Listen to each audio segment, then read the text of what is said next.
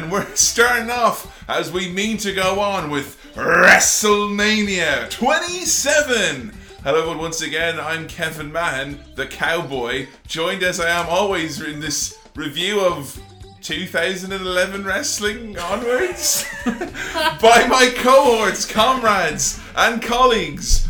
First of all, to my right, uh, Adam Beans Bibelo. Hello, sir. Hello there, Kevin. You're right. I'm very well. Are you uh, excited to get into our new concept? So jazzed for this. Like, oh man, this is such a nice idea the way we're doing it, and this fucking pay per view. Have you got uh, a lot to say about it? Fair bit to say about Fair this bit to say about Yeah, this one, would you say? Bit. I'm just very excited to be doing this again. Yeah, I must say, has it been interesting to actually, you know, dust off the old saddle and ride back into Wrestletown and Ryback. Right, right, Ryback. He changed his name, didn't he, recently? To, Yeah, to uh, Ryback. Ryback Ryan Ren, Re, Ryan, Reynolds. Ryback Ryan Reynolds, like it's his name. So he, is it? It was a different for you. It's been a while since you watched like- a pay per view for for a show. Like, When I sat down and uh, watched this, it was like, oh, it feels like a bonus episode, but this is actually what we're getting stuck into now. This is like just the first episode in our new timeline. Like, so it's really exciting knowing that like all these recurring characters and bits that we're noticing now are going to keep coming back. And it's not like we're going to be talking about John Cena for the first time and the last time today. That's Like, true, yeah. We're just introducing him to the podcast now. That's going to be a lot of fun. And uh, to my left, unquestionably the baddest man on the planet, and someone who thinks he can podcast with an earring that exposes the business. Billy Keeble, how you doing? I'm okay. How are you? You uh, signed off emails to me and text messages this last week with uh, "fuck WrestleMania 27," Yes, and you're not usually one for the caps lock, and yet there it was. Yeah, I just want to just want to know who do you think you are? What makes you think that you you could do this to us? Uh, well, I figured that we've, we've got a, a podcast going and people like it, so we should do more of it. And that was that was the general idea. is that we would do more. You seem really assaulted, Billy, by this. He's assaulted. One thing I feel like I had to watch it as well, just for the fucking records. It's just bad. It's it's, it's quite possibly the single worst pay per view I've ever watched. Whoa! Wow. But worse than all the worst ones that we said during the original run of the podcast. I think this is worse. Wow, this is going to be an interesting one to get into then. Crikey. It's an interesting time for us here in the Attitude Era podcast. Obviously, we've moved on to Pastures Green and we're looking at a whole new concept and a whole new series of pay per views. We are, of course, looking at attempts to revitalize, rekindle, or possibly just appropriate from the Attitude Era to try and make wrestling fun again. It's so going to make it fun again. The Attitude Era never coming back, lol, but that's still not going to stop us from looking at times that they've tried to make it come back and no more so than the time The Rock was forcibly reintroduced to the wrestling world after a long, lengthy exodus. And I wanted to start off by asking you, I mean, thoughts on The Rock when we were leaving the Attitude Era podcast, the main timeline, because he was someone who definitely, frequently was MVP. Anytime there was a promo, bar one or two, he had something like 30 knock him out of the park promos. I was wondering your thoughts on The Rock from the Attitude Era before we get into this. immaculate. Like he was just the best. Like by the time we'd finished the podcast, at that point in the timeline, he was like peak rock. He was just, you know, incredible in the ring. Like his best ever on the mic. He like he was insanely over. Like Just the right amount of him, like- catchphrases as well before it got too yeah, cumbersome. silly, like you know, it wasn't like just all about t-shirts and stuff. At this point, he was just the perfect sort of top guy. It was pre sweet cream on an ice cream sandwich. Yeah, remember that one? It's the booger red of rock catchphrases. That one. Billy, your thoughts on the rock, kind of, because you were someone who hadn't seen the rock until we went and we did the podcast. uh, Really, as much in back Yeah. in his prime. So, what was it like viewing the rock through fresh eyes? I really, really enjoyed it. I said it in in in the previous episode that I actually preferred The Rock to Stone Cold over the run of the Attitude Era So I, I absolutely was absolutely enamored with The Rock He's through the run of the funny, podcast. isn't he? He's he's absolutely brilliant. It's really interesting about him because we're, we are putting him on a pedestal here, but I think we we kind of maybe begrudgingly accepted that Austin maybe had some sort of a bigger role overall in the Attitude Era. But certainly, I think when you take into account that there was always talks of Austin not want to work with people and putting people down and having grudges and being paranoid. The Rock really does come out smelling of roses more than almost anyone Yeah. in the Yeah. Attitude Era. And he was never really seriously injured during the Attitude Era. He always had good runs. He was mm-hmm. always in a good feud, except for the time he was with Billy Gunn. And if he ever wasn't in a good feud, he just vocally complained about it and got a feud that he liked. So, The Rock leaving wrestling and going off to becoming Hollywood. I mean, Scorpion King is where this all starts, but I mean, not to get into all of The Rock's movies and goings on in Hollywood, it could be ripe ground for Bono episodes in the future, but The Rock making it big in Hollywood, was that something you thought was definitely going to happen? Um, I wanted it to happen at the time because I was a kid, but I remember just like for the You were like rooting for the Scorpion King. Yeah, you know, like You want him to beat Brendan Fraser. No good Brendan Fraser. He's been pushed too hard. I was excited about the idea of The Rock being in loads of huge movies and like you know being able to see him as an action star. But I think it took such a long time for his career to get really off the ground that by the time he was actually a star, I'd already lost interest in him again. So you didn't. You don't think he hit the ground running?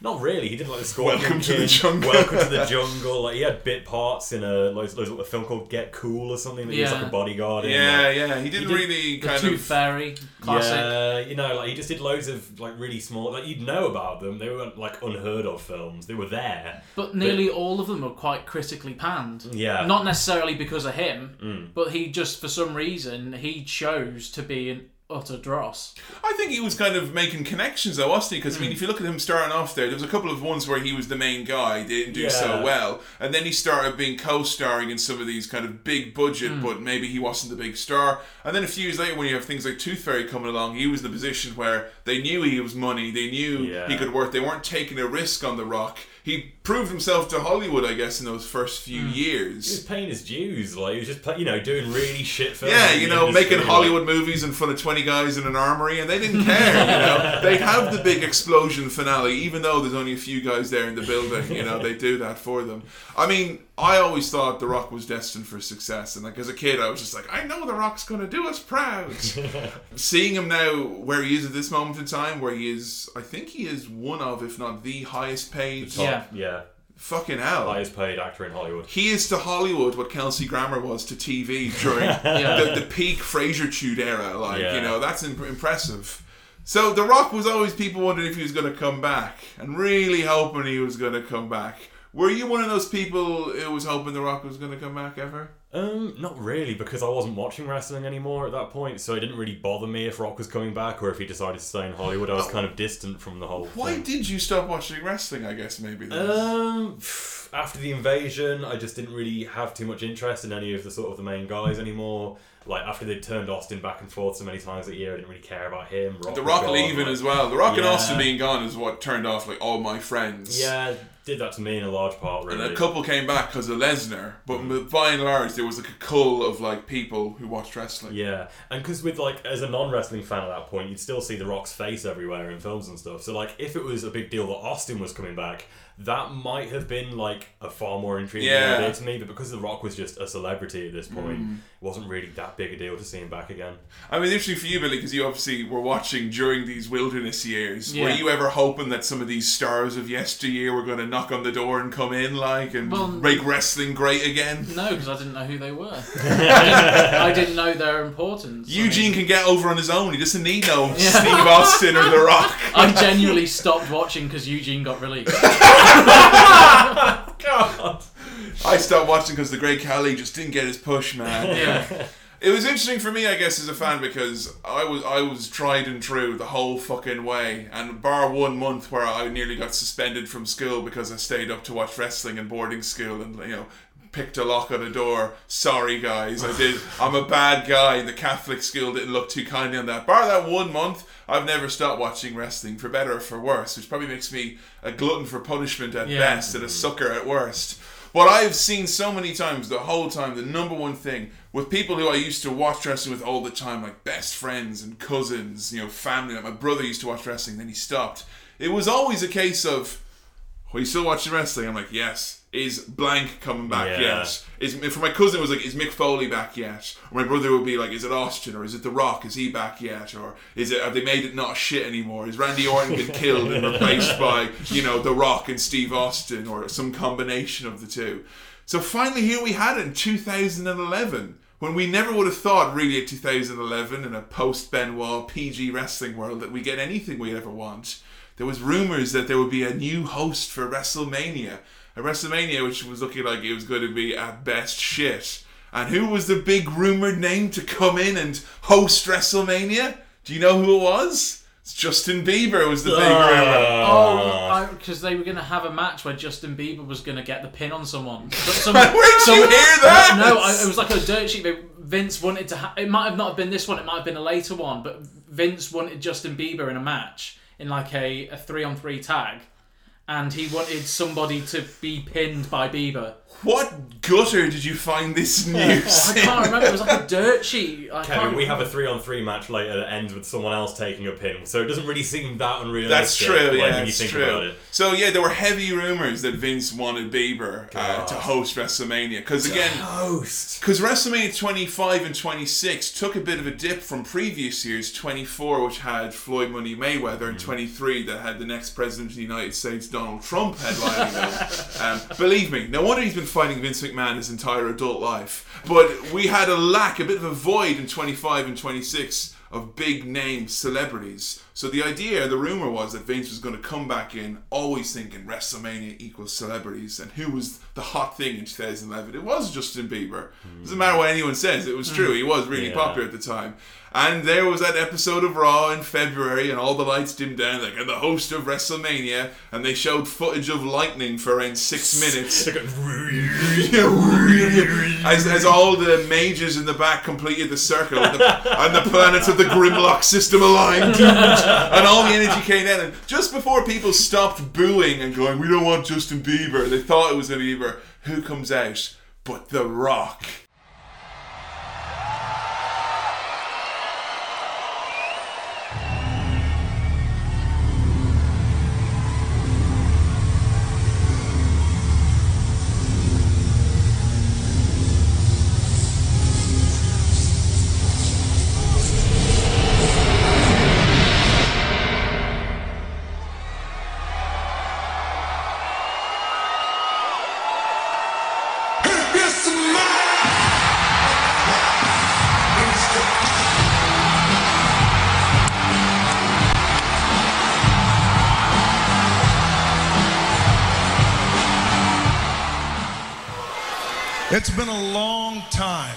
since I had been back.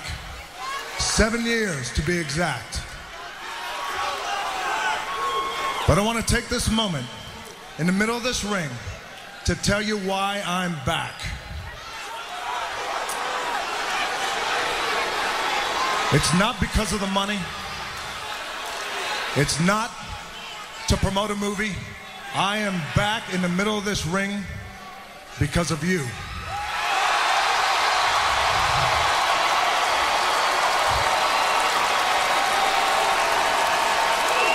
When I left, when I left the WWE seven years ago, I dreamed big, and you guys dreamed big with me. You helped me accomplish my goals, accomplish my dreams because you never left my side.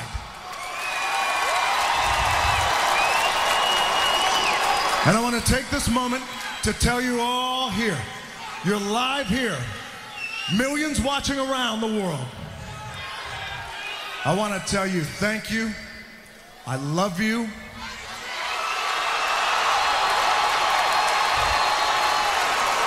And it is because of you that I am back in this ring, and it is because of you, and I give you my word, I am never, ever going away.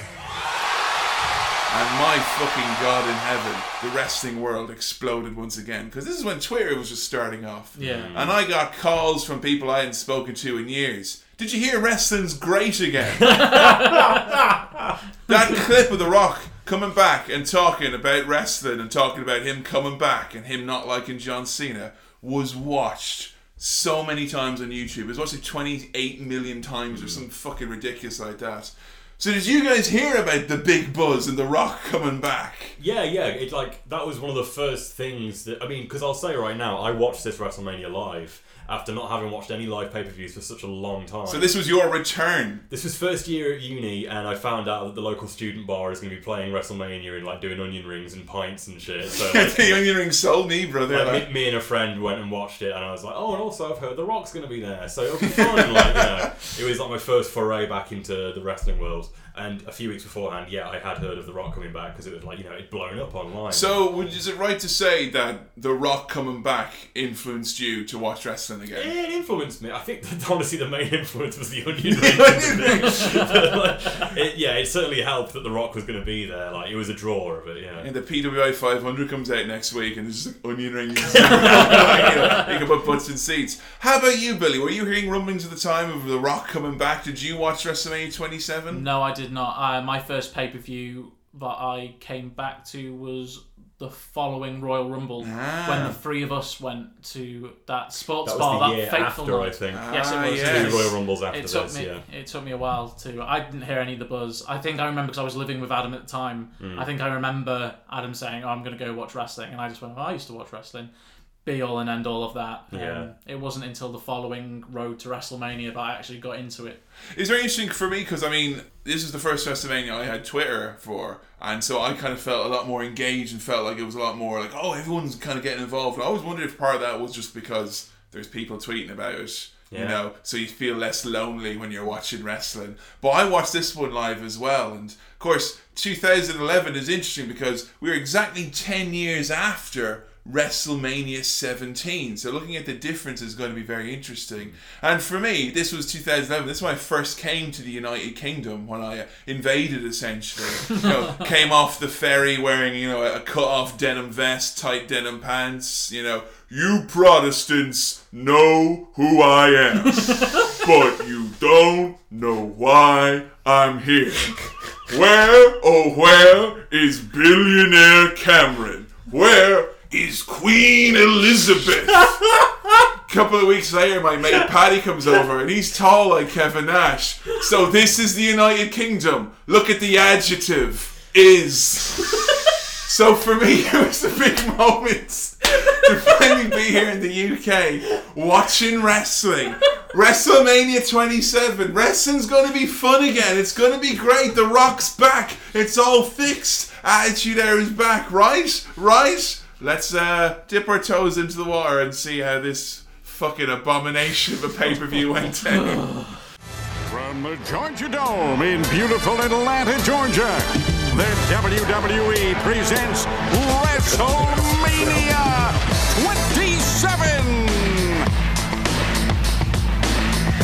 Featuring the very best from Raw and SmackDown.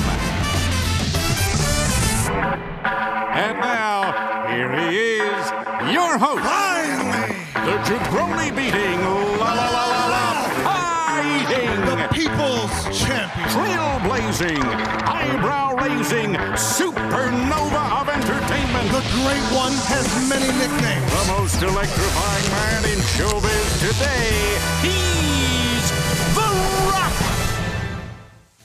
So here we are, 10 years later. 10 years since the last episode of the Era podcast. What? They've slowed down that release schedule, am I right, folks? So, The Rock's return on Raw. Did you see that promo of The Rock coming back? You know, and him cutting a new one on John Cena. Is that the same promo as the I want to thank you? I love you? And I'm never going away again. How long did he take off after? Uh, took around, uh, around eight months off, there, thereabouts. So, yeah, The Rock came back and he cut a, what I must say was a fucking amazing promo. And when he did come back, there was one thing that was very obvious is that The Rock was a lot better at promos than 99% of the guys they had in their roster. And who did The Rock target first of all? Everyone's favorite, everyone's most hated top guy at the time, John Cena. So The Rock went after John Cena and said that no one likes John Cena. He said that he looked like Fruity Pebbles. That's a type of cereal. Mm. Had you heard about the legitimate beef apparently between The Rock and John Cena, where this stemmed from? Bits and pieces I've No, heard. I don't Wasn't a anything. comment made in an interview or something? Yeah, Cena? Cena said something in an interview with the Sun newspaper, and he said something on the lines of, "If you love wrestling, you should be here all the time." Mm. So The Rock apparently took exception to that, and they did play off some real life things here. Now, the main problem with The Rock coming back and cutting this fucking promo, which was an awesome promo, bar him saying that he loves us all, he's never going away. He also managed to include a plug for his Instagram and his Facebook in the first three minutes of his promo. Very much. The Rock is back. I Want to check out DwayneJohnsonOfficial.com slash Facebook. Twitter, Facebook, YouTube, me, man, Dwayne Johnson, the super official. promo. Can you do that? Okay, hey, listen, man. so finally, The Rock is back in the spot. so uh, yeah, the, the Rock is uh, is back, and The Rock has cut a promo with John Cena. And what happens the week after that? They have a pay per view, Elimination Chamber. Everyone's there with a Rock sign. Everyone's there chanting Rocky. Where's The Rock? I don't know, probably fucking Hollywood doing whatever The Rock does. He would release these videos on YouTube Yeah. cutting down John Cena. Have you seen the one where he's all sweaty and like really fucking aggressive? Mad awkward, I think.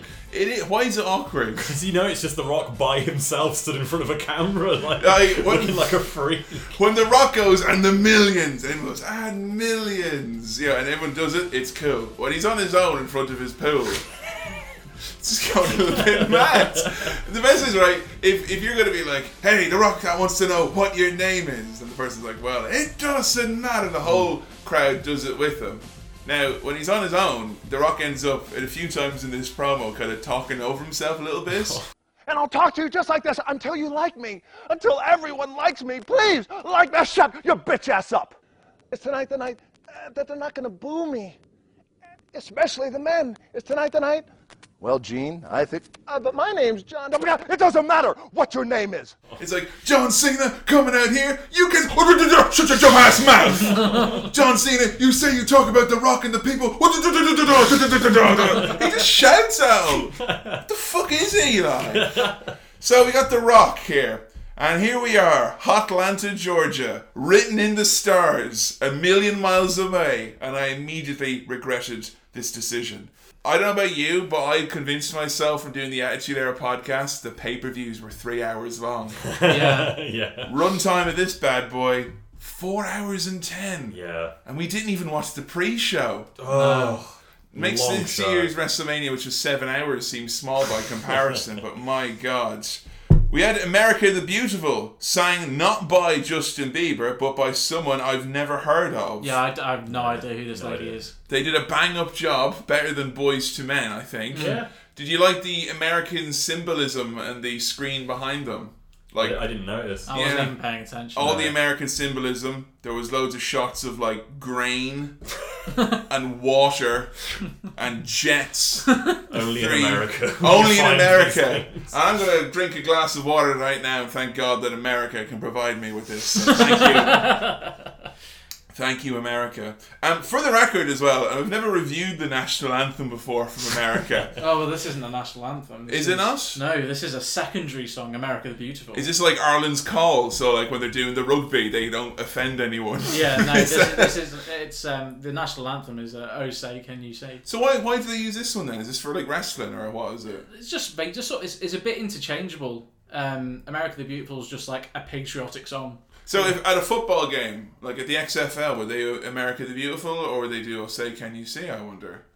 I can't remember when I went to see the New York Mets play. They did um, "Oh Say Can You See," Ah. and then I got mad glares from Americans because I'm not going to stand up and take my hat off and put it to my heart for your national anthem. I wouldn't even do it for my own. Did they sing "God Save the Queen"? though? that's how you know. Yeah. You know, that's that's that's the difference. Well, I will just say, not to criticize America the Beautiful too much, but for the record, there ain't no fucking Purple Mountains, lads. I don't know what you're talking about. Purple Mountains? No, I don't think so. The theme song. Can we just say how fucking catchy that is? Yeah. Too I- catchy. It's not in a good way. No. Uh, it's stuck in my head right now, and I do like the artist is called Tinie Tempah. Because tempeh is delicious. um, yeah. It's a weird one because they use that to this day for this um, football on Sky One. They use that song every week. for Written in the stars. Yeah, yeah, they use it every week. Didn't they reuse it for a couple more pay per views as well? They have imagine used that. it, yeah, they've used it a few times this one. But it's used everywhere on Sky Sports. Right. Sky Sports love Tinie Tempah for some reason. I, I do I, I love and hate it. It's like Randy Orton's entrance music. Yeah. Like, you know, Yeah. it's got no positive qualities, but it's very memorable, so it's got that going for Yeah. it the opening that we get after this. Which one? one? The, the, the, the, first one, the, the pre-opening ones. We had American Beautiful, then we had this jabroni beating. La, la, la, I, I, can't express how much I hate The Rock in this moment. It's, it's, such it's such a bad start for me trying to get back into the spirit of The Rock. But Billy, he's a supernova of entertainment. He's not though. Well, whoever he is, he doesn't deserve this amount of fanfare beforehand. This announcer is so enthusiastic about The Rock. He's well into The Rock.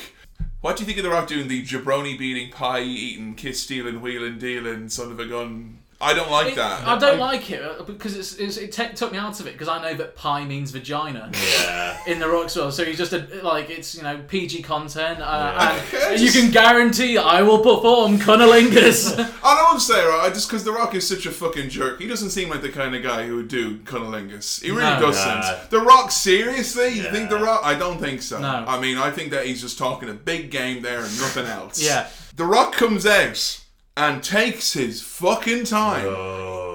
Not only does he take his time, is WrestleMania he's not wearing a tuxedo. I know. My, Uh, my genuinely, biggest complaint he about was this guy, not wearing yeah. a tuxedo, and it's WrestleMania. Have some goddamn respect. At least a, like a suit that's been unbuttoned or something. Like you don't have to wear a tie, but something better. Because that's interesting. Because like on the promo package, you know, sorry, the promo shot for post- WrestleMania, yeah, he's it's him pointing, Yeah. and I always thought that looked weird because I've never seen The Rock in a suit before. Yeah. So I wasn't sure what he could do to kind of overcome. He has to be The Rock. Uh, the Rock gonna doesn't wear host the suits. Oscars. He's not going to come out in a tracksuit with like Team Bring It on the front. Do you want uh, you wanted a tuxedo then? yeah, I want to wear a or suit. at least, at least a tuxedo T-shirt, Tuxedo Rocky because that's Johnson. that's potentially something the Rock could do. No, A he- t- a t-shirt tuxedo kind of thing. At least a suit. Like he's the host for. I was sake. hoping he'd do the, the proper corporate '99 rock, come out with you know the double breasted suit with no shirt top, underneath, yeah. gold chain, like big sunglasses. Do you notice the more and more annoying the rock gets, the bigger his drums get? Like if you smell what the rock is cooking, whereas this one's if you smell. What the rock, all life on earth wiped out, is cooking. Yeah, I don't like his tracksuit, although it did look very, very comfy. Yeah, that's what it is. It's comfort, mate. There's a uh, 18 in one sign uh, as he's coming down. It just made me go, lol, no. Because how anyone could think that Triple H would beat the streak is beyond me. You know what? At the time, people thought he might have. I thought he might. Because, I mean, it was Triple H, Yeah. but we do have Streak on the line later, although you wouldn't think anything is happening at this WrestleMania, considering we're fucking 20 minutes in, and it's all just been about The Rock. And can I talk as well, when The Rock comes into the ring, that fucking cube, what is that? I, the cube is out all night just projecting. It's like a bad guy or a boss from a Sega Mega Drive game. Look, we can make one 3D image. Ah! What's the, what's the thing from Mother? Giygas? Giygas projected It's a little bit more Andross than Geiger, so, but seriously, it is kind of awkward at this point because there's two things that this is missing. You need someone to set the scene.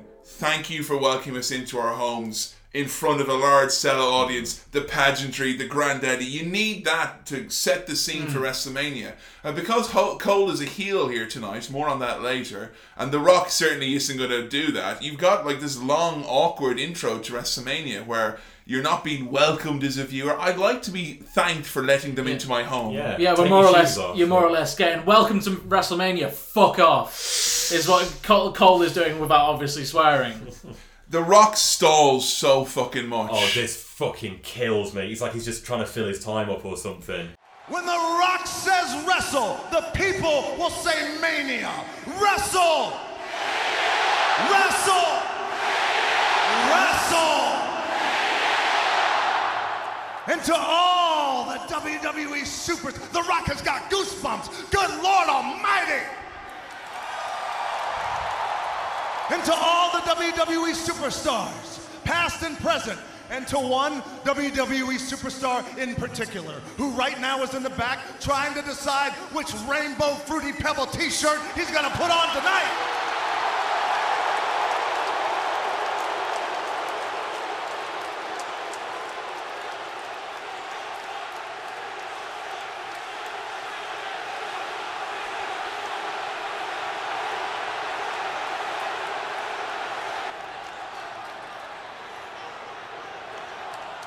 Oh, this is gonna get good.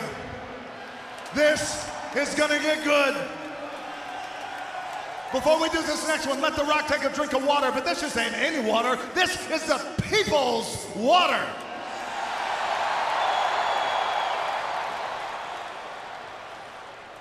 When The Rock says yabba, the people say dabba. Yabba! Yabba! Yabba! I say Lance. You say Armstrong. Lance. Armstrong. You all knew. Doing warm up exercises with the crowd as well, Yeah. getting them to sing along and shit. This kind of should have happened before the cameras were on. Absolutely. Yeah. You know, this is like Justin Roberts saying, "Okay, guys, the crowd that makes the most." No, Jeremy Borash at Teenage Show. the guys who make the most noise out of you seventeen people are going backstage to meet the wrestlers you were in the queue for earlier to get into the building. Oh my god, I'm so excited! I, uh, the Rock completely lost me when he picked up the water and said, "This is the people's water," with, with no passion in his voice. Right, This is the you- people's water. Fuck off, Rock. No, this is the people's fucking crutch because you can't do a full promo without having a drink of water. Mate, you're not doing a podcast, you're doing a promo. There's a difference. You can't cut out the drinking of the water afterwards. when I say yabba, the people say dabba. Fuck off, Rock. Oh, it's Fuck off. Yabba Dabba, is he advertising for Halifax? I was hoping The Rock would go for more of a Top Cat vibe here. But The Rock makes a very big promise at the start of this. The most memorable WrestleMania of all time.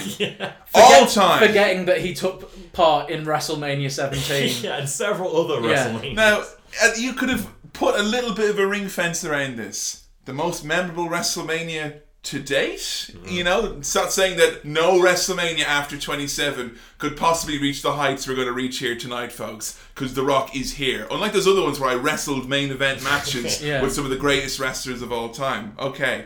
Um, the Rock says, Can you feel it? Can you taste it? Can you smell it? Can you dig it? Uh, it was uh, interesting to see The Rock sweat sweating here. He was sweating more than he was if he was at a high school coach's fake funeral here.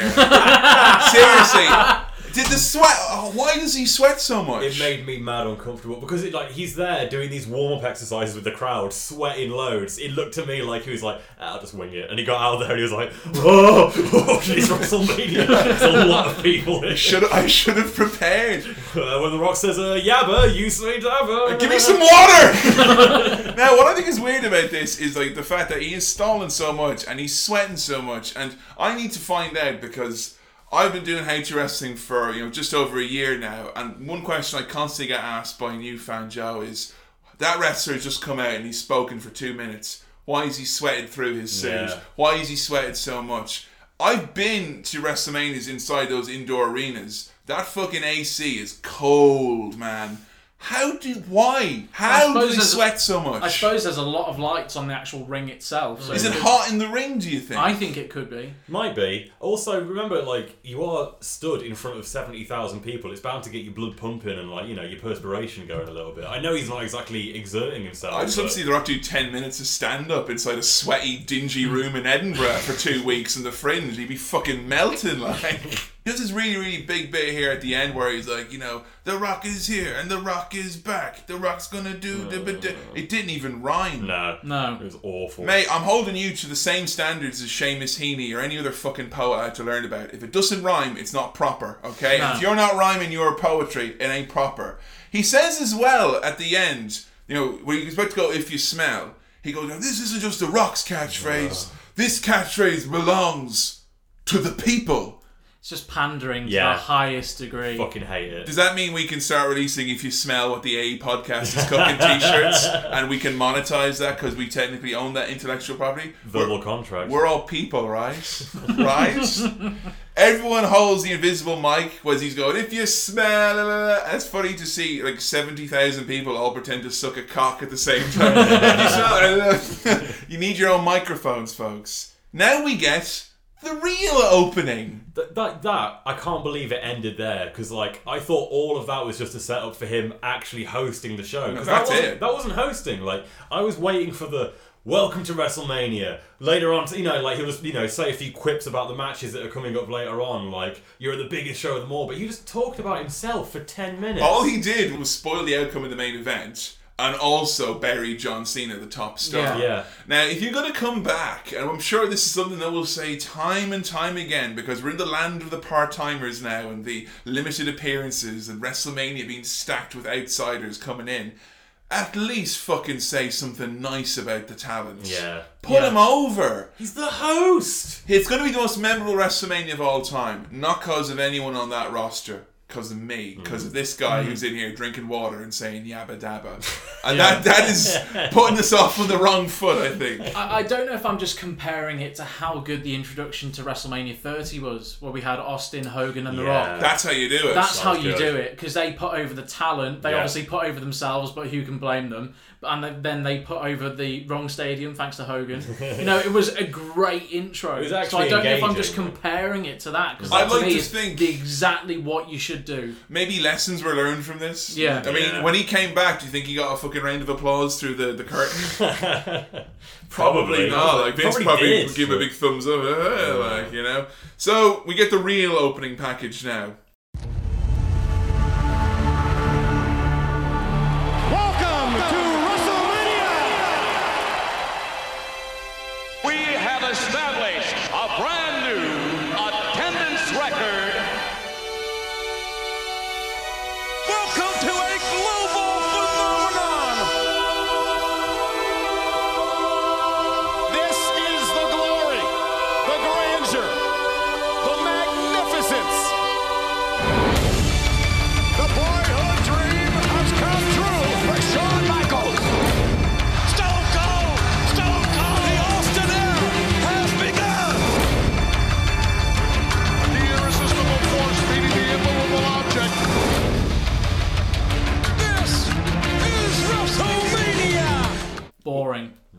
What was really sad about it is that they do tonight, and they show a couple of clips of the actual wrestlers who are there. You know, Cena, Miz, a little bit of CM Punk. If you squint, you'll just see him. Who's that? Randy something? I don't know. And then who gets top fucking billing? The Rock, Austin, Trish Stratus, Triple H, The Undertaker, The Attitude Era. It's a homecoming of sorts tonight, folks. Most of them aren't actually wrestling, but they'll be here. That is really disrespectful, I Yeah. think. Yeah, it's sour. And I think like WrestleMania 26 actually performed poorer than WrestleMania 27. But I think in WrestleMania 26, the roster came off a lot better than it does here. I think it's hmm. just seeing weird as well with a hype up package when they're putting over Austin and Rock, and then you see Miz and Alberto Del Rio, and they're like, and they're here as well, folks. Yeah, The Miz, the defending champion at WrestleMania, mm-hmm. gets nothing tonight. Nope. Del Rio, who was meant to be crowned here as the new top heel, nothing. He gets a fleeting glance. He gets a Bull Buchanan might win Royal Rumble 2001 Yeah. amount of footage here. And then we get Cole. I was hoping he'd introduce us to uh, WrestleMania. This is the fabric of Americana. What the fuck is that? That's a George Bush victory speech from 2002 is what that is. I like the uh, the stage design when they show Yes. all the pyro and the fireworks going off. Lovely big WrestleMania set. Actually feels like a WrestleMania. I liked that logo as well, that Yeah. big WrestleMania bright bold font, and the music as well hits it perfectly on all those marks. It Presentation feels is wise, good. yeah, Yeah. absolutely. And there's a big crowd there.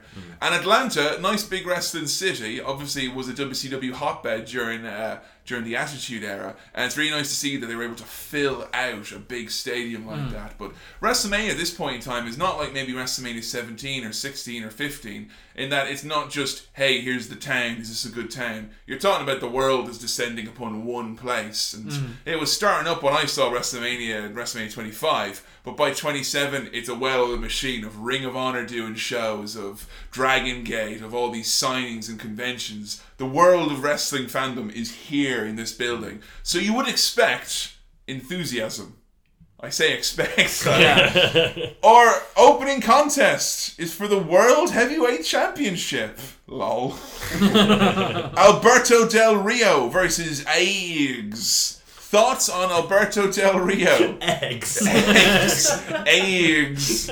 Thoughts on Alberto Del Rio? At this time, he had just come in. He was here for a few months as this fucking badass, sexy George Clooney dickhead. I thought he was a cool gimmick. I want to know what your thoughts were on Del Rio around this time. Adam, and you just seen him, obviously. Fucking love it. Like, he's such a nasty prick. He's just such a bastard. He comes out of his big car with a big shit eating grin on his face, has his own ring announcer, like, Ricardo Rodriguez. He- he is awesome. amazing. yeah. What a great addition to a fucking gimmick. Love it. And on the background screen, he's got like a still image of a giant mansion with a big pool, and Michael Cole's like, "Oh yeah, that's Del Rio's estate that he's got in the background." He has a Like, hundred workers who work on his ranch because he's a good man, Josh. I, no, I I love the gimmick, and I think he performs pretty well as well. I'm fucking love as well Alberto Del Rio coming out in that big car. I love he looks so fucking delighted to be there with his cool robe and his cool brum brum. I mean I'd come out in brum, that car.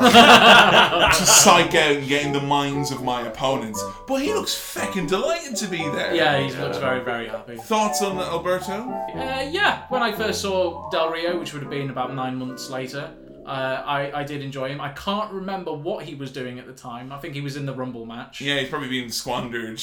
Yeah, um, but yeah, I did enjoy him, uh, especially Ricardo. I, I, I don't think I would have enjoyed uh, Del Rio as much if it wasn't for Ricardo. Yeah, I mean, that Agreed. makes that character work. Like, I think it's a complete package, and without him or trying to make Del Rio face like they did, I mean, I think this is peak Del Rio, and he went straight downhill from here. This is when there was promise and potential. This, according to all the dirt sheets at the time, and you know Meltzer and everyone, he, this is going to be his crowning time. Like, he was being pushed heavily. He'd beaten up pretty much most of the roster. He won the 40-man Royal Rumble, the one that was the biggest Royal Rumble ever. Now it's the biggest Royal Rumble ever because they included the Corre and the Nexus in it, but that's another discussion. Yeah. But he had been put over quite strong. He also has his protege from NXT, which had started its second season around this time. It's uh, Brodus Clay there. Curtis Hughes 2.0, Alright, basically. Jesus, lads, bro, is there anything more fucking depressing than seeing Brodus Clay there in his fucking pound shop T-shirt he made himself? Do you see what was written on the back? It looked like it said she. It's S H E E E E E. is what it said. She. Right. That's what it looked like. Cause I, I, I, was kept, I, I couldn't pay attention to a lot of this match because I was thinking, what the fuck is written on Clay's back? I was it? I was interesting. I mean, like, could she be like? It's it's his grunt. He does say she. He, and he purposefully wrote she on his back. Yeah, because there's a point where the referee goes oh, over and goes, "Get out of the way there," and he goes, "I didn't do nothing." She. Oh, is he just watched The oh, Wire then? I think he's trying to do the wire. I get it. Is he trying to be Senator Clay Davis? Because he's not got the well, figure he's for Brodus it. Clay. Brodus Clay Davis. Brodus, Senator Brodus Clay Davis, like. You might be onto something there, Billy. Yeah, the Funkasaurus is going to go to the Senate and be corrupt as fuck. Christian comes out. I hate Christian's theme. Oh, yeah. It's so awful. I hate it so much. One of the main differences between watching like 10 years previous and watching here is we can agree this is the fucking dark ages of wrestling music. Oh. A lot of fucking just. Ugh, It's like, all the same. It mm. just all. It sounds like it's all done by. I mean, with with CFO dollar sign, Hmm. as I'm going to call them, because uh, I don't. I think you put CFOs. CFOs. CFOs. Is that how you do it? Yeah, that's how call it. CFO dollar sign. they obviously it's two guys making all this music, and it all sounds so different. And also, they- it has that wrestling music vibe Yeah. to it. It has that real kind of fucking Jim Johnson. The And walk has Yeah. the fucking sound of the strum. Whilst I'm sure all this music was made by like a load of people and it all sounds the same. Oh, it's fucking dreadful, tedious shite. I don't want when my wrestlers are coming out to hear in my head an insert of Corey Graves. And I'd like to thank some shit band you've never heard of for giving one of the nine themes tonight for NXT Takeover. Like, you know, that's what I get when Christian comes out here. Edge and Christian are referred to as being lifelong friends. Notice they're no longer brothers. No, officially hmm. not anymore. What happens in 10 years? Like, you know, guys stop being brothers. When Christian turned heel on Edge and said, I have no brother, did he actually get legal paperwork signed and filed and documents? I mean, we might as well mention it now. Edge and Christian here have become mainstays. I mean, obviously, much different career paths. Edge obviously did a lot better for himself hmm. than Christian. When you were watching during the Attitude Era, did you feel that these two were destined for main event status? Edge becoming like a ridiculously number of time world champion? Not at all. When I was a kid, you mean? Yeah. No, not at all. Back then, to be fair, back when I was a child, the even the idea of a tag team person becoming a single star was ridiculous to me. Yeah. Like, Yeah, didn't think it was possible. No, I always thought tag teams like, especially ones like Edge and Christian and the Dudley Boyz, who like gelled together, and the same with the Hardys, like because they were such a solid unit. I thought I could just couldn't imagine them being separated at all. I think the di- only, with the exception of Devon Dudley, all the other ones have won recognised world championships in one way, shape, or form between Right. Hardy's, Edge and Christian, and the Dudley Boyz. Yeah. So Devon didn't win a world title. You know, Bully Ray did, Mm-hmm. Edge did, Christian did, Jeff and Matt both did as well. So. It's really interesting to see how, as time went on, they actually relied on those guys Yeah. quite a lot, and they were the backbone of a number of companies. Michael Cole introduces himself from the coal mine. Now we uh, ragged on Michael Cole an awful lot during the Attitude Era. Mm, Why would you say Michael Cole was maybe not our uh, favorite announcer? Any ideas? Uh, steel stairs and chairs. Yeah, Just um, generally incompetent. Tormendous. Tormendous O move. he really. I felt bad for him so often when we were watching the Attitude Era. He seemed like someone who was like a deer in the headlights look, and Yeah. Here we are 10 years later, and Cole is not only the lead announcer, he's also a heel, and he's also having a match here tonight. And he's also in a big plastic box now. All of a sudden. The Fortress of Aptitude. when did that start? The whole Cole is a heel thing, and we'll talk about his angle with Jerry later on, mm. obviously, but we need to mention, I guess, right now because it's distracting as fuck throughout the night. And I'll say off the bat, I've always, I have always identified myself as being a controversial fan of Michael Cole as a heel. Now, rewatching this stuff here now will be very interesting to see if that was something that will hold up in mm. five years since the fact. But I love the idea of Cole as a heel. It started when NXT started, where they had brought on Daniel Bryan and all these other guys, and Cole was meant to be the voice of WWE, and he was there to put down Daniel Bryan. Now, some people say, oh, he was just there meant to be like because Vince wants to bury Daniel Bryan. Some people say, oh, they were planning it to make people who like Daniel Bryan like him more. But you had Cole kind of going, this guy, you literally would say he was a tool over and over again. Josh Matthews would be like, yeah, but he's wrestled in Japan. And yeah, he's just, you're just one of these, like Cole actually had a quote where he's like, you're just one of these idiot fans, Josh Matthews, reading and believing everything you see on Twitter and the dirt sheets. oh, what a difference a few years will Yeah. make. He, um, he used to rag on Bryan for being a vegan as well. not Yeah. owning TV, not having the look, being small. And as a result of that, he started getting behind Daniel Bryan's mentor, which was The Miz. And the whole thing was like, Miz was someone who was looked down upon. He never got the respect he deserved. And now Miz is a champion. And Cole was like, yeah, I've never gotten the respect I deserve. And I've replaced Jim Ross and I'm the best voice of WWE. So they made him a full blown heel to support the Miz feuds that Miz was having with Jerry, and it spilled off from NXT onto Raw, SmackDown, and all of a sudden Cole is now in a little plastic box to protect himself from Jerry Lawler. I love the coal mine because he's got a little sign that he literally printed off. It's like Gareth Keenan investigates the coal mine. Do you see he's got a little picture of himself as well Yeah. on his monitor? What are your thoughts on Cole's like general heel commentary throughout the night? O- obnoxious. Like I'm all for a heel commentator when it's done right. It's brilliant, but like he just gets in the way of wrestling so much. Like it's so distracting. I mean, I'm one to always look back and judge myself previously, and I was critical of how I acted in the past. And I'm like, you know, were you a good person? And I'm really starting to think throughout this show, Are you sure you're a fan of heel Cole? Because he had a few zingers, but I don't know. What do you think, Billy? I enjoyed it. Yeah? I really, really hated him. So ten out of ten.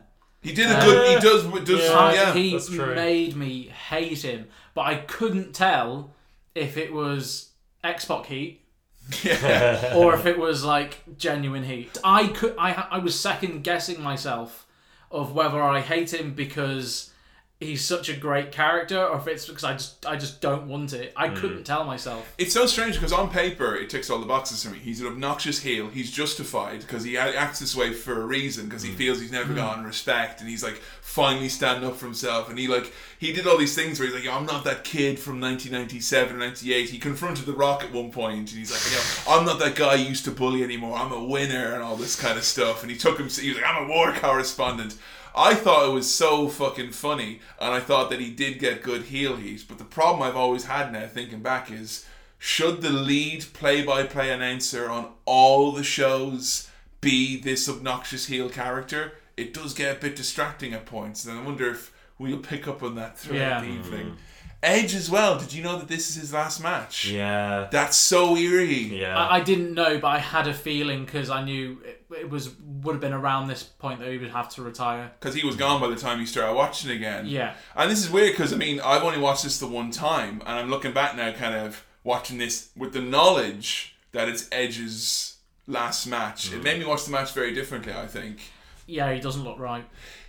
Do you think he performs off? Do you think that he's someone who's been told your your neck is fucked? Does he seem like he can't do the Edge things that he does? Because he goes f- this to cut a great pace. I think he knows. I think he knows, and he's doing. He knows. It, I think he knows it's his last match at this point.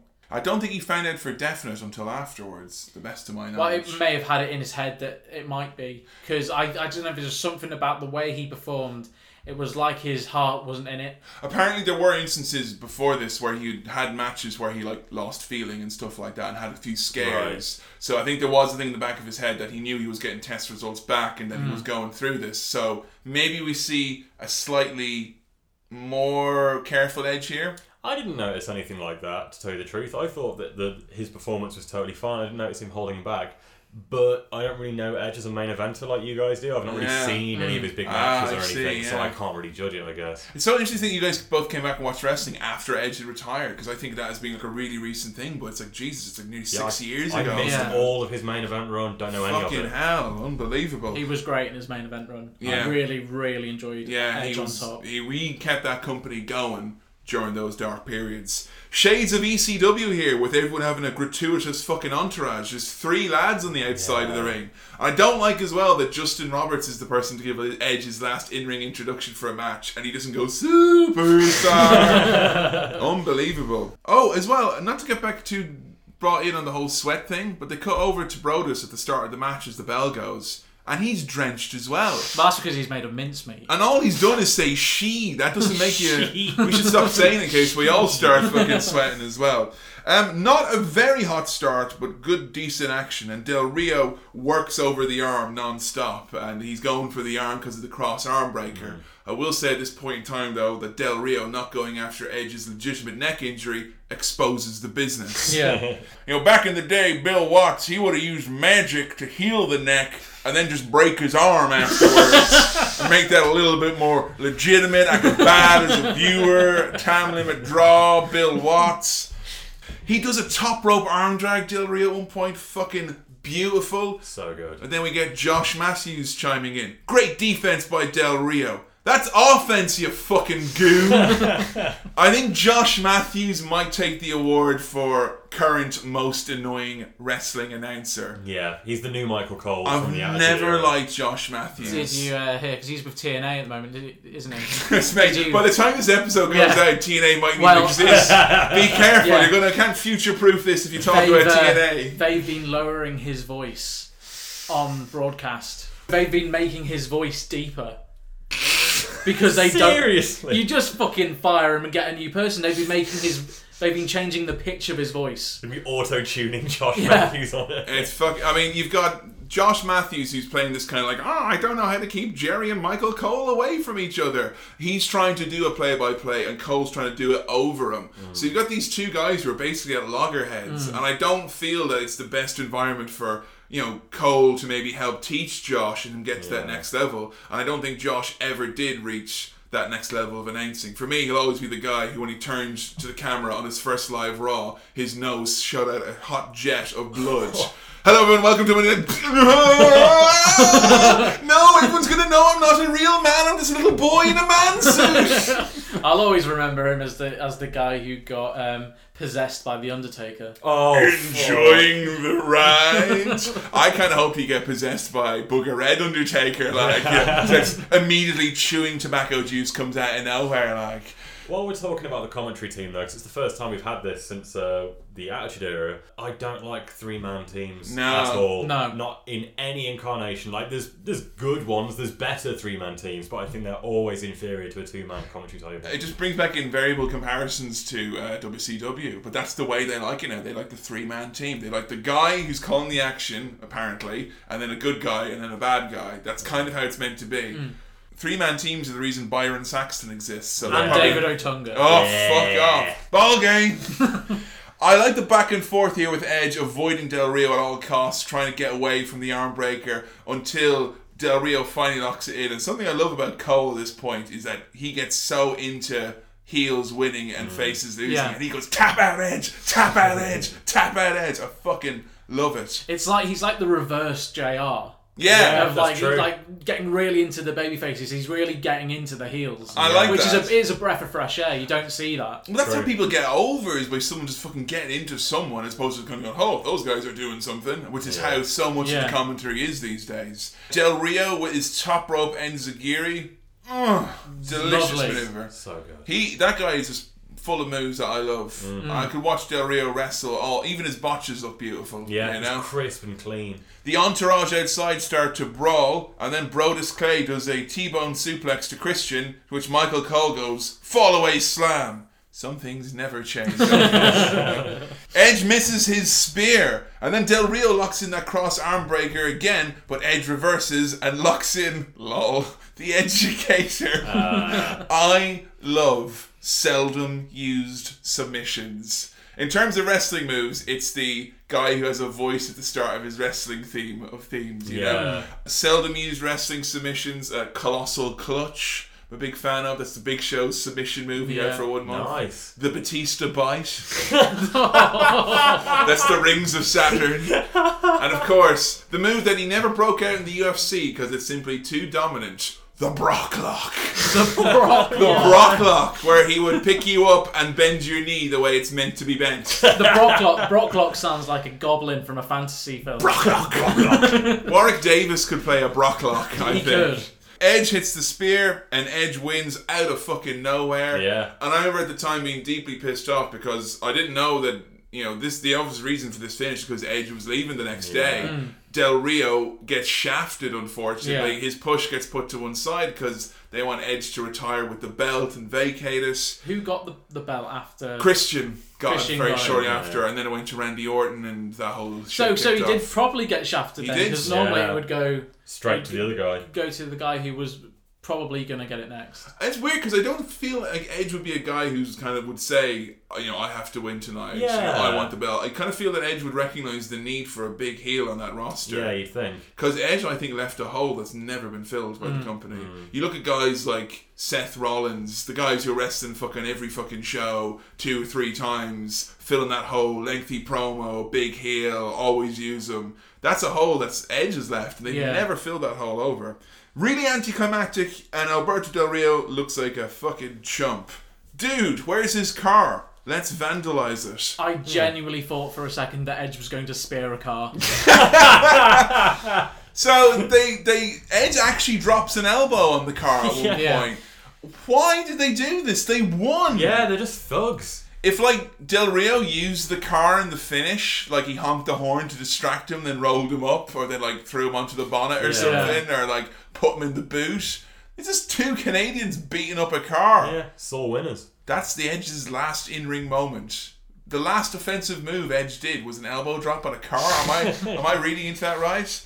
So the match ends and Cole starts to agitate King and the audience. You getting ready, King? You getting ready, King? You getting ready, King? You getting ready, King? And then Jerry Lawler thinks, and all that Memphis wrestling and oh Andy Kaufman and all the secrets of wrestling and oh did he do those things? You'll never know. the, the case was dropped, wasn't it? They- They said that there's something wrong with the witnesses, but he, you are a moron, a moron. That was his comeback. He's turned into Amazing. JR.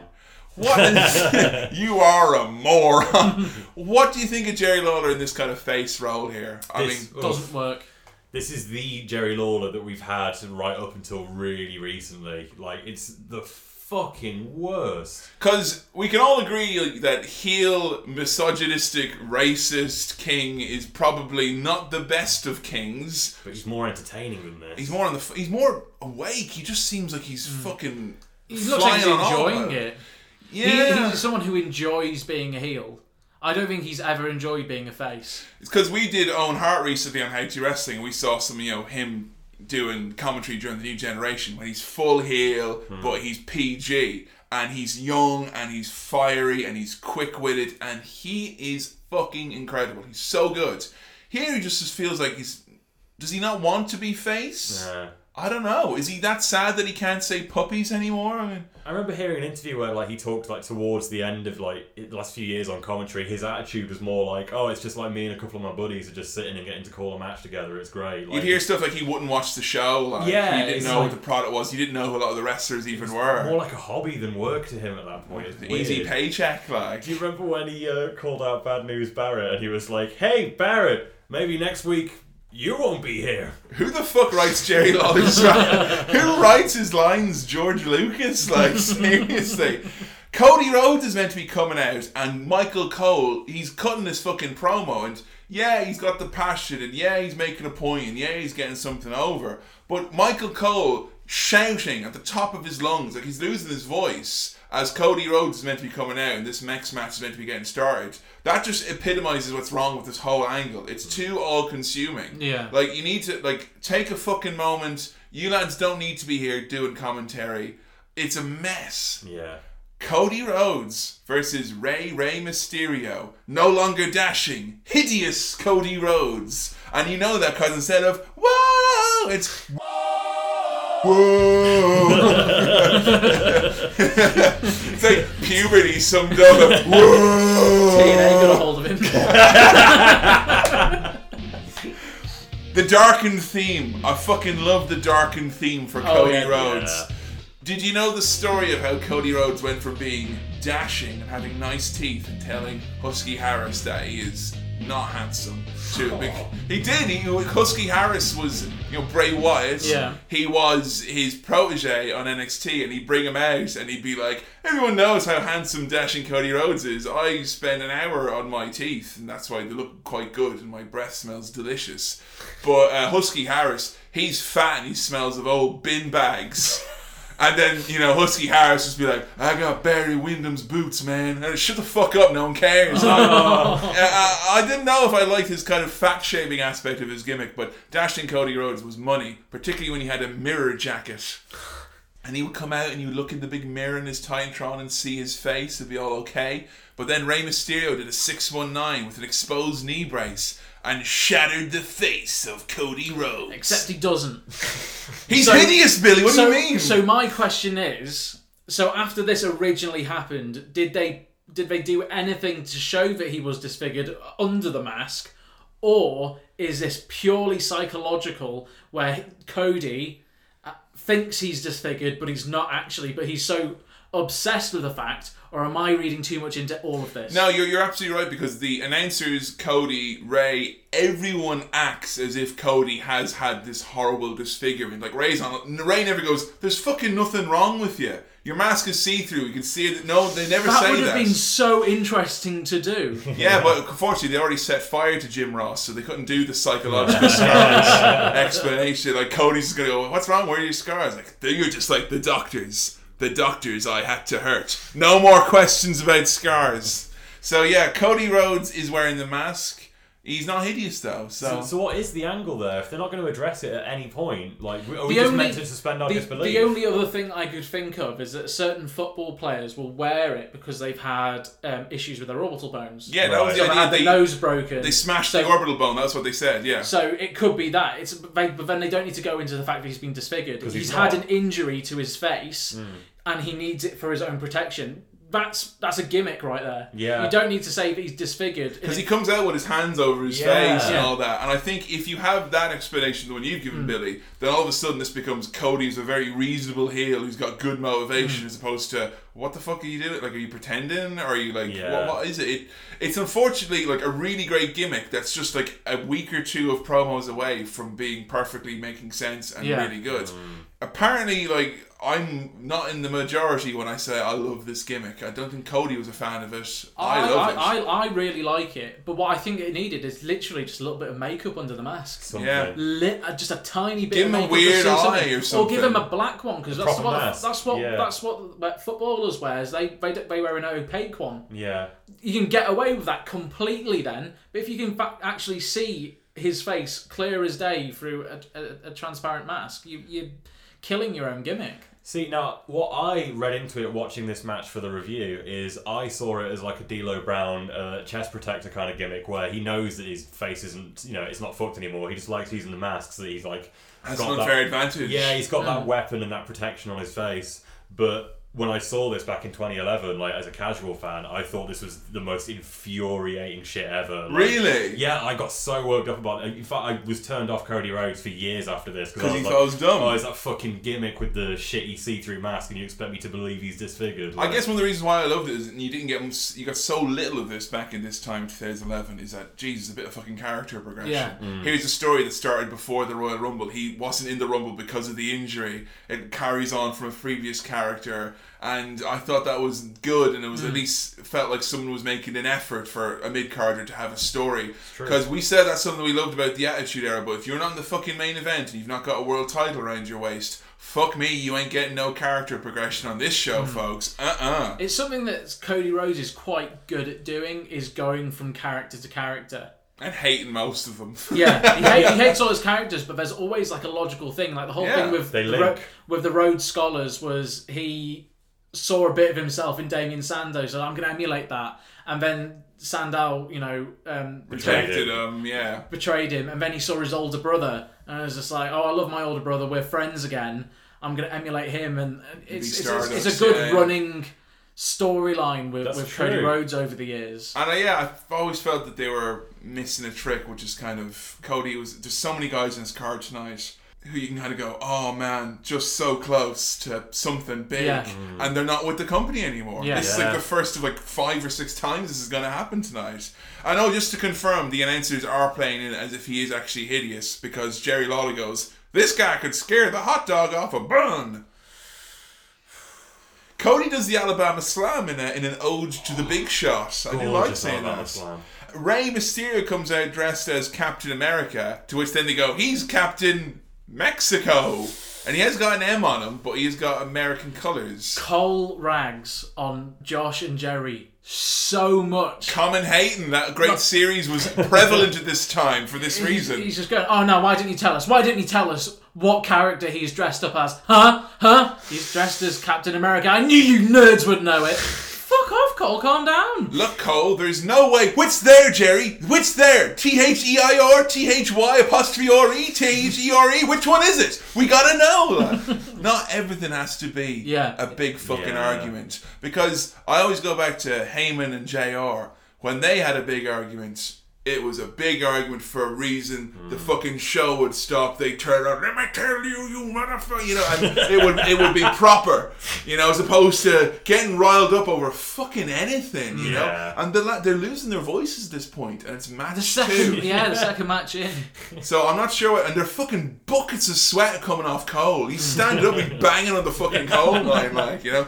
Ray's ears look so fucking sore in them little holes he's got. Seriously, ouch. it's not comfy. Cody Rhodes with the impressive spot of the night, a stalling superplex from the corner. Really, really love that. And the last time I was watching Ray, I was watching some cruiserweight kind of stuff from '97 on WCW, and Jesus Christ, Ray has slowed down an awful lot. This is the point where Ray was kind of doing the the B arsenal, the splashes and the headbutts, Yeah. Yeah. not the flips, not the Hurricane Ranas. Wearing a lot of clothes on his chest nowadays as well. He is. He's bigger though, Yeah. Ray. He changed his body so much. He did become a lot more WWE shaped, didn't he? Cool little match sequence between these two. Cody and Ray both can wrestle beautifully. Cody removes Ray's knee brace. Mate, he's had surgery there five times. His left knee.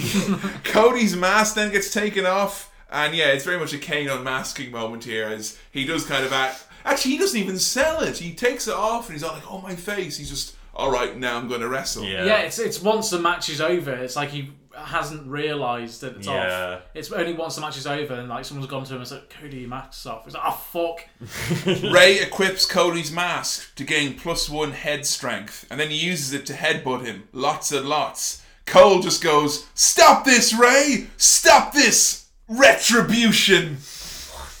Mates, if you're calling it retribution, that means that you think he's getting it. Yeah. It's, it's right. Like, stop this justice. the commentators bicker over who botched the kick out call as Cody hits the crossroads and wins. Hmm. The commentators did a lot of work here to distract from this match. I thought this match was really good. However, these two said that they were going to steal the show, and on a show that very much was wide open to be stolen, I don't think they did it. no. It was a good match. It was a good match. Yeah. A good SmackDown or Raw match. Yeah. Yeah. Not a WrestleMania show stealer. No. Mate, I know this wasn't when the network was out, but go back and check out your WrestleMania anthology DVDs. You can see what a real showstopper looks like, because this wasn't it. And the call of the night from Michael Cole as we end this. Finally, Cody Rhodes gets retribution for all of those tricks! Those nasty tricks! Those dirty tricks! Now, I don't know you guys, but I want to form a tag team called Dirty Tricks. dirty tricks. One of us can be dirty tricks, the other can be nat. Like we could be, we could just be tricks, right? Is our group name, and then when any combination, Dirty, dirty, nasty, nasty, smelly. those, those stinky tricks. Uh, Jerry Lawler tells us that Snoop Dogg is in the his house. What's lamer, Jerry Lawler saying his house or HBK going HB shizzle? Which is worse? They're both e- awkward as hell. We get this audition gimmick with Teddy Long and Snoop Dogg. Straight out of Blackpool, I'm William Regal. Everybody knows that I do nothing legal. Mess with my man Snoop, and you won't be chilling, because I'll show you why I'm straight up villain. Was that gangster enough for you? Mm-mm. Next. Next.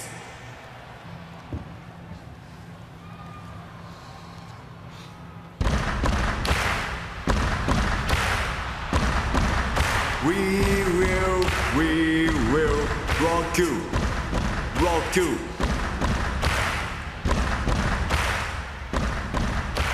Next.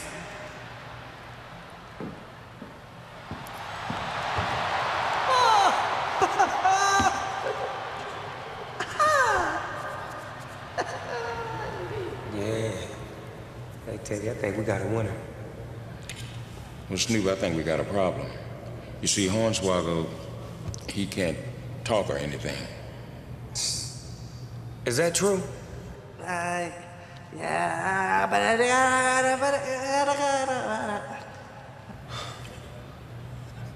You know what?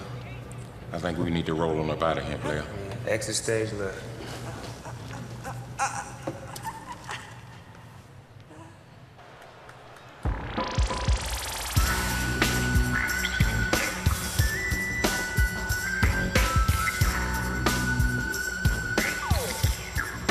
Check. Corn Swizzle, aka your little brizzle. A rhyme so tight, I am the main mizzle. Divas all around, leprechauns ain't clowns. Oh, but I don't know how to get down. Oh. What were your thoughts? I remember this from the time, like, and just this is one of those moments where I was solidified, like, oh, everyone's right, wrestling is crap nowadays. This is maybe the worst WrestleMania segment I've ever seen. Well, actually, there's still another couple Yeah. hours left on this show. Is it Mick Foley Deadliest Catch promotional material Oh, bad? Or yeah, it's, it's genuinely up there. How about you, Bill?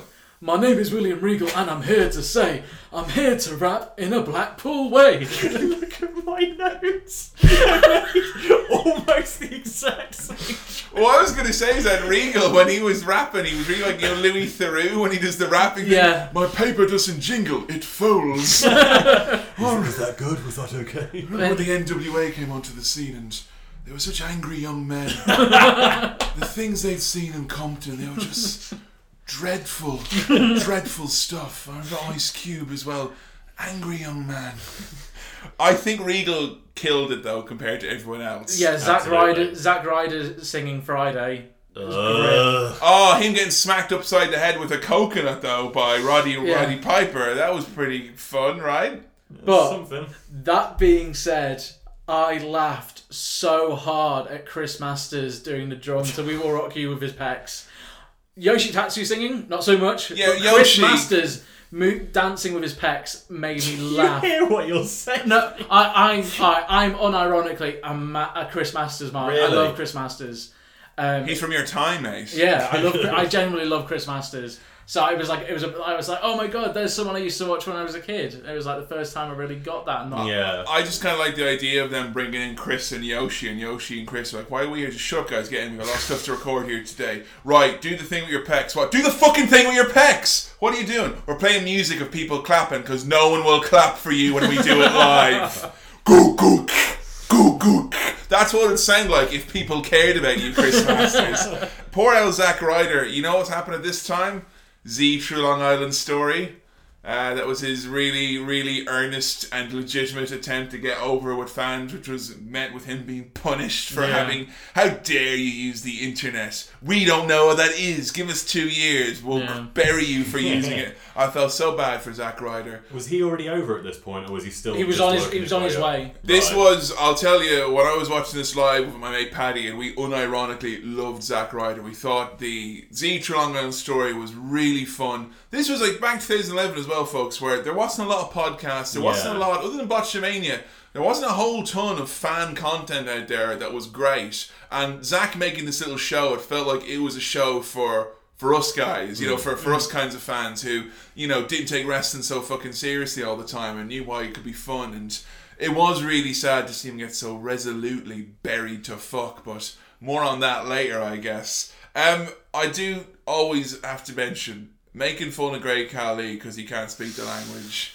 All right, we get it. Like, Seriously. It's what they've run to the boat with like every single time. Yeah. and why isn't Natalya there? What's that's the best thing you can do? Ha ha! He's not from our country. Ha ha ha ha! He can't speak the language. Is, uh, is she farting at this point? Is this a fart gimmick? This is pre-fart. This is pre-fart gimmick. Fart never made it to WrestleMania though, fortunately. Oh, right. Their fucking minds are in the gutter at this point, folks. You know what they might as well have done? They might as well brought in a fucking MRI of Great Khali. Ha ha! Look at his legs! Ha ha! And guess what? We're gonna be in fucking the other side of the country on a tour, and he's gonna have to come on, get on the plane for like 20 hours to get over to England, and he'll be sore. And when he gets here, we'll just probably have him try and cut a promo. We'll have a good laugh at him as well. Ha ha ha! He used to be a policeman. I bet he looks stupid in his uniform. Ha ha ha ha! And then out comes Hornswoggle. Yo, these bitches.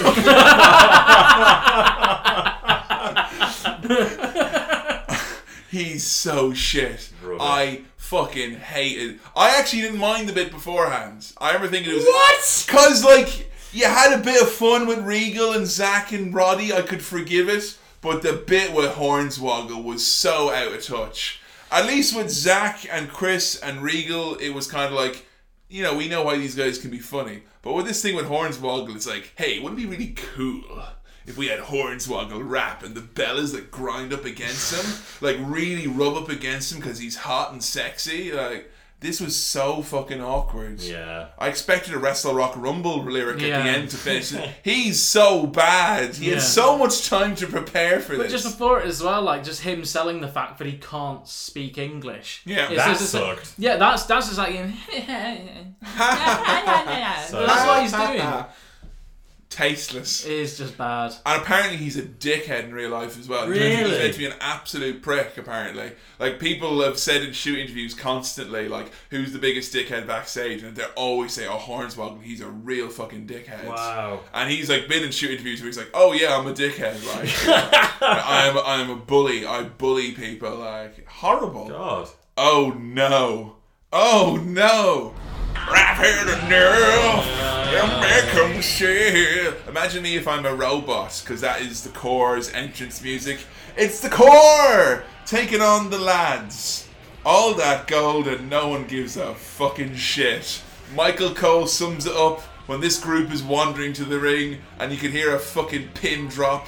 The only noise you can hear is someone going, the fuck is that t-shirt he's wearing? It looks stupid. and Michael Cole just goes, here comes the Corre. I like this group. Four goofs in terrible t-shirts. Oh, sorry. I thought you were talking about their opponents because, like, what the fuck is that team as well? Oh, that's a random assemblage. That's a bunch Seriously, of lads. That is four goofs. But fucking four goofs though in the Corre. That is a seriously bad gimmick. The Hmm. Corre. I mean, at least the Nexus had cool T-shirts. I'm saying that because I still ha- haven't gotten rid of my Nexus T-shirt. I'm, I'm pretty sure it's gonna be cool eventually. H- half of the people in this match are no longer in the company. Yeah. Yeah. Four of the eight are not here anymore. Weird. It's hard to think that a group as well developed and established as the Corre. Do you know what the original plan for WrestleMania was? I shit you not. This is what they thought was going to put butts in seats. The Corre versus the new Nexus, or on Nexus Nua as I like to call them in Irish.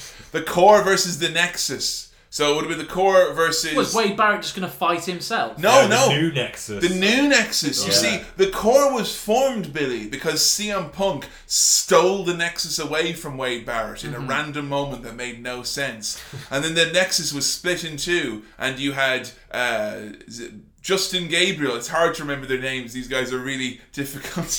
yeah, Justin Gabriel and Heath Slater didn't want to side with Punk, so they went over with Wade Barrett to SmackDown, and they also recruited Ezekiel Jackson to become the Corre.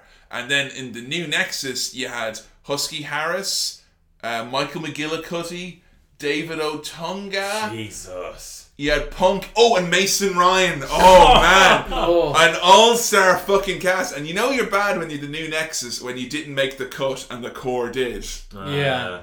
The Corre, those t shirts, diagonal fucking writing. Yeah. That, these guys didn't take the first year design at the University of Lincoln, obviously. they don't know what's going on. I do kind of want a Corre t shirt, though.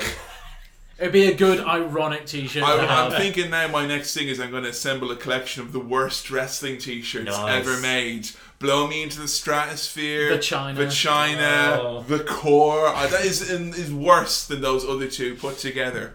So the opponents are Big Show, Kane, Santino Marella, and his tag team partner Vladimir Kozlov was written off in an injury angle at the day before at uh, Fan Axxess because they realised they didn't give Kofi Kingston uh, a match. And Kofi, obviously, like you know when Why is Kofi so deserving of a match? well, you're talking about now, Billy. We're down in the sewers here, looking through all the turds that have flowed down to the bottom of the barrel in terms of WWE's priorities, and they've sifted through all the crap that they don't care about. And here's Vladimir Kozlov, but Kofi just manages to float up a little bit higher, right down the bottom of the food chain here, so he gets put in this spot. And the saddest thing about it is that they built this whole thing up was about the Corre beating up Show, Kane, Vladimir Kozlov, and Santino. Kofi was never part of it. They just snipped him out of poor old Vladimir and put in Kofi. Now I don't like Vladimir Kozlov that That's much. so backward. Just But robbing it's- him of a potential. well, It's not a WrestleMania moment, but a chance to perform at WrestleMania. You know what's really For no sad? fucking reason. You know really really sad though about Vladimir Kozlov because he's not a very good performer, is Vladimir. But all WrestleMania weekend, he put his arm in a sling because he wanted to get the angle over. Isn't that nice? And he, he wasn't Oh. even out on the side. Vladimir, pal, I'm gonna owe you one here, big time, buddy. But uh, put your arm in a sling. You're gonna do that instead of wrestling at WrestleMania. See you later, At, buddy. le- at least let him come out at ringside. What do they do? Lock him in a cupboard. Well, his, ar- his, his arm is sore. He couldn't open the cupboard, so that's why he's not Oh. here. Big Show and Kane look like swollen and unswollen versions of each other when they're coming out here. There's something great about Big Show just coming out with a big smile on his face too. Did their longevity ever surprise you? You went away from wrestling, Adam, Hmm. came back here, Big Show and Kane. Kane was one of your faves. Yeah, like I mean, outside of all the disappointment of like you know how they were after all those years, it was cool to know that there was still at least a small handful of Mm. guys back from the day that was still around, like and hadn't really even gone away for any time. Like Did Big you Show and keep- Kane was always there. Did you keep tabs on kind of Kane because he was your fave as a kid? Like, yeah, like I, I would occasionally like check in online and stuff and like look at what's going on. So I knew about him getting unmasked and all that. That wasn't a surprise or anything. Like- no, no, that wasn't a surprise. It was the disappointment. I, I like dropped my onion rings. Like what? Who's that? That's Kane, mate. no, I'm not doing Slow chemical Kane, like. So poor Kofi Kingston. I'll tell you what, I'm one of the biggest New Day fans you'll find this day and age. I think those are guys who've got their fingers on the fucking pulse. Mm-hmm. But Kofi Kingston, from his inception up until the point he joined the New Day, I hated his gimmick. I hated his music. I hated his gear. I hated him. I thought he was so generic and bland and just. Ugh. I generally don't understand how he was in the company long enough. Because he could wrestle. He's good. He's a really good wrestler, Kofi. He's proven that, I think. But just no one likes him. Nobody before before New Day. I think nobody liked Kofi Kids Kingston. liked him because he was like fun and jumped around. He always had a cool spot here and there. It was his moveset, I think. I think it was genuinely the way he performed. They gave him chances and then they just kind of pulled him away. Like he did feud with Orton, for instance, a few years previous to this. It looked like he was going to get a big main event push, and then Orton didn't like it, so it didn't happen. Mm. Bit of a shame. Like I always thought he had untapped potential. He's, very well liked as well, I think, isn't he? He like, I think people love him backstage. He's apparently really professional and just like a nice guy overall, Yeah. and that goes a long way in wrestling. Um, these guys get sent out the Corre, and their opponents squash them in two minutes. This is eight man tag divas match booking is what this hmm. is. No one cares. The Corre, an absolute joke. Seriously. They really were putting them over strong on TV. They were doing this seriously. That's how fucking much time they had on SmackDown. They had enough time on SmackDown back in 2011 to put the Corre over strong. You'd have like fucking Big Show every week. They do this thing where um, Ezekiel Jackson would do a feat of strength on him. So he'd like fucking suplex the Big Show or body slam the Big Show or like put him through a table. And like, oh my god, these Corre are unstoppable. Well, they're very, very stoppable, apparently. Two minutes stoppable. Heath Slater gets the knockout punch and the Cobra. The lads win. A pin could have fucking dropped. Yeah. What a waste of time. I don't think that they would have done like a, such a time waste match during the Attitude Era. I don't Absolutely know. No. not. This is definitely a modern idea. I mean, I, I don't think there's necessarily anything wrong with doing a ridiculously short match. Shield versus the New Age Outlaws and Kane Yeah. at WrestleMania 30. That was like a minute and 30, and that 'Cause was amazing. That's Like, a fucking established babyface group. You've got plans for squashing jobbers who you don't care about yeah. to but, build but something they're still else. veteran jobbers. They're like the Absolutely. big guy. Like, two of them are in this match. oh no, wait, sorry, no, no, Big Show. Oh no, Big Show is in this match. Yeah, yeah, fucking hell. Ridiculous. Ridiculous. Backstage, The Rock is being a jerk and lets Eve touch his arm. Again, pie eating. Are you sure about Yeah. that, Rock? Yeah, touch my arm. Go on, The Rock gives you permission. I create magical moments. Creepy motivational Rock creeps me out. Don't like this at all. So Mae Young appears. And get some get get some old jokes, nice and nice nice and fun. Hey, Mae, The Rock says you should go look for some older penises because you're old and uh, you're an old lady. You should die soon. I, I, the Rock doesn't like that you're old. I do. He's not even trying. I do feel bad for Mae at this point because at least during, you know, the story that always gets me during the Attitude Era is Mae being given the powerbomb by Bubba Ray Dudley and she's like, you don't fucking take it easy on me. Like, Yeah. And, you know, that's like the Mae Young, I believe. But bringing out Mae Young when Just she's to make fun of literally 90 something here and they're Yeah. like, hey, who's this? And she's like, I'm Mae Young and I'm never going to be. Ha ha ha ha! Look at her, she's old. That's one of the last appearances of Mae. Yeah. That's really sad. I remember, like, I can't remember if it was Raw 1000 or if it was The Rock's birthday or something, but there was something a few years later where Mae and Rock were backstage and Rock was generally like, Mae, how are you doing? It was like a genuinely heartwarming moment. So when this happened, I was like, oh, I- this is really nice. Mae and Rock really love each other, and he just fucking goes savage on her, like making fun of her age, like Yeah. saying she's too old for his strudel and stuff. I love this as well. He's kind of like, look at you, old woman. You're not good enough for the Rock's penis. Go find some older penises. Oh, by the way, here's the women's champion. Sorry, the Divas champion, Eve Torres. And yes, even though they're not stripping each other's clothes off, it's not necessarily a good time to be a woman's wrestler. Sorry, diva in WWE competing for that fucking that championship, that Divas belt.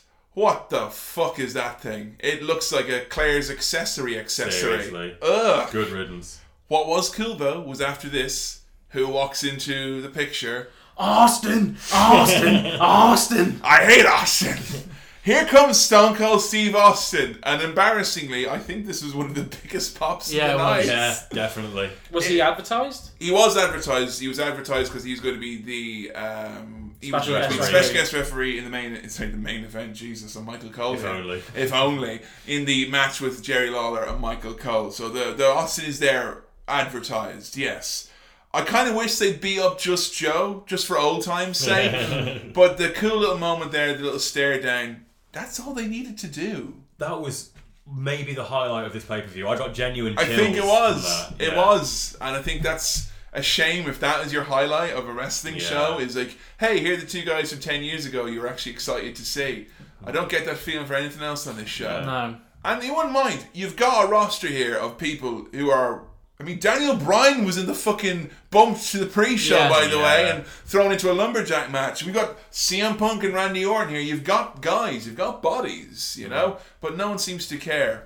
You got a battle of disgruntled boys now as CM Punk takes on Randy Orton, and On Nexus Nua have been banned from ringside. What's it gonna be like when Mason Ryan's not allowed to walk out at WrestleMania because Vince is too embarrassed no one knows who he is? Punk had cost Randy Orton the belt at the Royal Rumble because Randy did something two years ago. Mate, no one remembers 2009. I think that's brilliant. That's so cool that like for once on this horrible card, there's actually an angle that refers to events that happened two years prior to it. And you know it. what's amazing about it as well is that Punk had done this thing. You know, when he was he was on commentary on Raw and, and on NXT for a while because he had been uh, injured, and he actually did this thing when he won a Slammy award. He's like, just want everyone to know that I don't forget things that happen, and there's someone on this roster who's got a rude awakening coming for them soon. And then like a month later, after he formed the new Nexus, he did this thing with Orton. So at least CM Punk is out there fucking Yeah. flying the Yeah. banner for There's character no way. development. There's no way this storyline came from the writers. This Oh, is no. 100 percent punk. You know who Punk really reminds me of at this point in terms of like taking ownership of a fucking angle and trying to make it work and make it make sense. It reminds me of like a Jericho. You know, someone Yeah. who kind Yeah. of go, here, this mightn't work, but look, we can find some logic here. You know, Yeah. it's really cool. But uh, lots and lots of Punk chat. I'm gonna kick you in the head and snap your neck, crush your spine. PG this was. remember, remember at this point in time, folks, okay? During the promo package and during this match, there's no mention of the new Nexus. No, absolutely none. I to a point where I didn't even know. Well, like well, before when you said new Nexus, Yeah. I had no idea what you were talking about. Yeah, they uh, had a slightly different version of the Nexus t shirt. They came out to Punk's music. They were just Punk's job guys. And what the sad thing about it was, was that Punk at WrestleMania 26, he had an awesome stable. It was the Straight Edge Society. They disbanded it because they thought, well, there's nothing for us. You know, there's no, there's no way we can get an angle out of this anymore. Just disband it. So they disbanded the Straight Edge Society, released Gallows and Serena, and then here we come a few fucking months later. Oh, we actually need a, a stable for CM Punk. Mm. Oh, we might as well give him the new Nexus as opposed to if he had the Straight Edge Society here and been built the whole time, it would Yeah. have been awesome. But alas. Punk taking over the Nexus was dumb. Randy Orton has a very sore leg. So I was wondering uh, if you guys were ever fans of Randy Orton, the wrestler. Some people very divisive over Orton. I certainly didn't like him at this point in time. He was not someone I was a fan of. I thought he looked cool. I didn't really know him to be honest. At this point, like I just I thought he looked all right. He looked like a proper wrestler. Has he grown Like- on you since? Oh, absolutely. would, Undoubtedly. would you say? Because I think Randy Orton is first and foremost. I think he's a really good wrestler. Yeah, he's He is, excellent. yeah. Like you can't deny that he has got a knack for it. Hmm. I think sometimes he has been a bit wooden in the past. Very, he's one of the most apathetic wrestlers. I think so. He's very much a wrestler who, if he's not feeling it and he doesn't feel enthused by it, he's not going to make up for it. He's kind of like the opposite of like a punk or a Jericho Yeah. in many ways. Like, he's It's like, fuck it, I'm not going to make it work if you're not. like, so. Cole at this point is losing his voice and coughing because probably it's, he's been an hour and a half of screaming at someone Yeah. through a little Perspex box where I imagine it's quite warm at this point. So at this point, I realise that three of the four matches we've had so far have an, have had a injury being exploited gimmick. Yeah, so Oh shit! Yeah, Yeah, you got that's uh, true. What is this? You had um, injury mania. Yeah. Um, we had Edge had an injured arm. Mm-hmm. Um, Randy's got an injured leg. Leg, yeah. Cody had an injured face and Ray had Yeah. an injured knee. Yeah. God, no wonder The Rock has to come back. These lads are falling apart, it seems. Oh, God. Oh, just so you know, um, quick point of reference, and I won't name any names or specify, but during this match, you get a good shot of a guy in the front row who I saw at WrestleMania 25, and he was a dick. And you can see him at most front rows as well, so keep your eyes peeled, folks. If there's a guy there you think might be a dick, the chances are that he is a dick. Hard hitting stuff in this match compared to the very light offense we've been seeing earlier. Punk works over the sore leg with his mad, mad eyes. Now, Yeah. Punk was someone I always carried a torch for during this period. He was very much someone who I was always like. This is probably the height of my Punk fandom, I would say. Um, CM Punk as a new fan, at sorry, as a returning fan at this point, was he someone you thought had the look? He's someone we always hear should have been in the Attitude Era, would have got on well in the Attitude Era. Yeah. What do you think? It's hard to remember now, but I remember at the time not really caring so much about this match or this guy because, like, literally watching this one pay per view isolated as a casual fan didn't really have much to go on really on. Punk. Yeah. But it would be later on in the year when the pipe bomb happened. That was when I actually became an actual wrestling fan again and started watching it monthly and stuff. It's very interesting watching here, like, if there were any two guys that were going to supposedly get these new fans or returning eyes back into the product, I would have said it's Punk and Orton. Yeah. Yet this match, despite the hype, feels like just another match. And the guys are trying hard. And he is going for the GTS, reversing, there's loads of kicking happening to the leg. But they can't seem to keep the crowd interested for more than hmm. 10 seconds. Like, they'll do a spot and then boom, right back down into silence again. I think they should have given these guys a gimmick match. I think so, like a This straight pay per view, this pay per view didn't have any gimmicks. very straight True. this pay per view. Like there's Yeah. no kind of We had one no no holes barred, and that was it. That was Yeah. about it, and that was more like no holes barred because if we bar holes, we won't be able to wrestle a fucking match because we're old. yeah. In the shades of the Attitude Era, they brawl outside. We even get the figure four leg lock on the turnbuckle to Randy by CM Punk, who's clearly been watching his Bret Hart tapes. Randy mounts a really fiery and fierce comeback. He uses the Olympic Slam. yeah. Now, this was a big scandal at the time, did you hear? That he started using as part of his comeback sequence the Olympic Slam. And uh, Kurt Angle, TNA at the time, very bad terms with WWE at this point. This is uh, height of DUI thing. Yeah. Kurt Angle was not a happy camper. And one of the first Twitter beeps I remember seeing at the time was Kurt Angle go, What the fuck?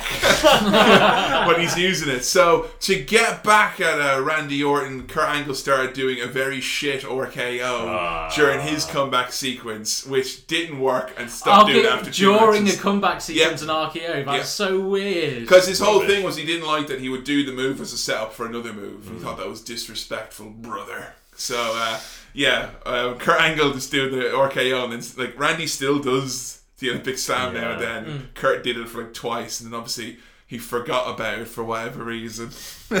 Anaconda Vice by CM Punk, a very beautiful submission move. And one thing I love about Punk, and you see it here, and so few of the wrestlers at this time, is the eyes. Yeah. As Scarface would say, the eyes, Chico, they never lie. He's got a madness in his eyes Yeah. when he's doing these moves. You do feel like out of all the wrestlers you see here tonight, he's the one who wants to hurt his opponent. I'd say both these guys in Orton's credit as well. Like even though he's the face, there are moments in this match where Orton looks like a genuine psycho. Like he's scary. Like when he's in the corner, like setting up the RKO and he's going nuts. Like This is like when they had been started to go for the whole Randy's got rage problems, he's unhinged. Yeah. He hears voices in his head, they cancel him, they they understand, you know. Um Orton escapes the vice. He does the draping DDT while staring up at the WrestleMania sign. Mate, you're already fucking there. pointing. Pointing at it like, you know. Mate, point to a Monday Night Raw sign. That's where you're going to next. Like, he He goes for the punt kick, but I love this. The leg collapses. Great moment. What Great a moment. sell! It literally looks like his leg's about to fall And he off. looks like he's about to cry, not out of pain, but out of like sheer frustration mm. of not being able to do what he wants to do. Mm. I love about Randy Orton. His secret power is that he can turn his body into spaghetti at any moment in time and just hmm. kind of go. "Bleh." I He's like one of those like toy donkeys you can get, which have like little button on the bottom. Punk avoids the RKO so narrowly. Oh my god! Oh man! That RKO made me jump because like Orton's just lying on the ground and it's like a jump scare. It's like Bray Wyatt's just the biggest behind them. Like I, I had to rewind it because it was like a blink of an eye, Yeah. and Punk had got out of it. And like the way Punk is just there, like literally like a cat that's like kind of you know just had a fright, all like p- tensed up, like about to explode. I love it. He then goes for a springboard, and Randy gets the RKO. Randy Orton wins. I thought the finish of the match was awesome. It had great moments, but what you had here, I think, that dragged it down was a crowd that were losing their will to, Mm. to Yeah. be active members of the WWE universe. Normally that affects me a lot more as well when the crowd's not into it, but given the quality of the matches on this show so far, I this shone even brighter. This was like at this point, like I was losing the will. To, I watched this in one sitting on my fucking day off, if you don't mind, and I was losing the will to fucking live. It was so tedious, and this really perked me up. It was necessary, I think, this match. Mm. What did you think? lackluster. Really? Enjoyed the finish. Lackluster. Wow. Just I don't know. I, I think I was in the same boat as the fans. Really? I was just watching this. I was just so bored throughout. It's, uh, yeah. It doesn't. It's not WrestleMania. This is fucking Survivor Series. That's a raw main event, though, in many ways. Other than like, like where's the WrestleMania moment? I hate to use that term because it's their term. Yeah, WrestleMania moment, Yeah. brother. But I mean, like, there is no WrestleMania moment. What you have here is two really cool sells Mm. Yeah. with the leg and then the punk avoiding and the cool finish. Does that equate a WrestleMania No. show? If the, anyone came close to stealing the show away from the other guys, maybe this I would Yeah. have thought, but it wasn't without its flaws. Backstage, The Rock and the wom bom boo dum ba dim dum dum Pee Wee Herman. Oh my Pee Wee Herman.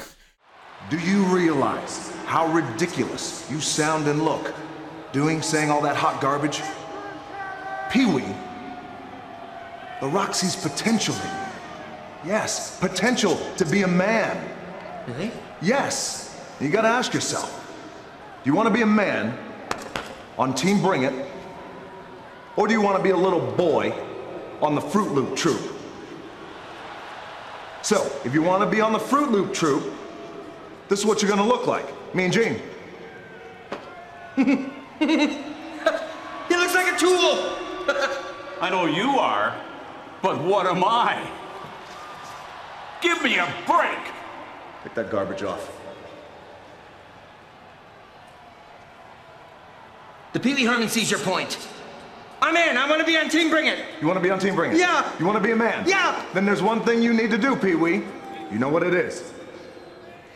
If he's Breathe,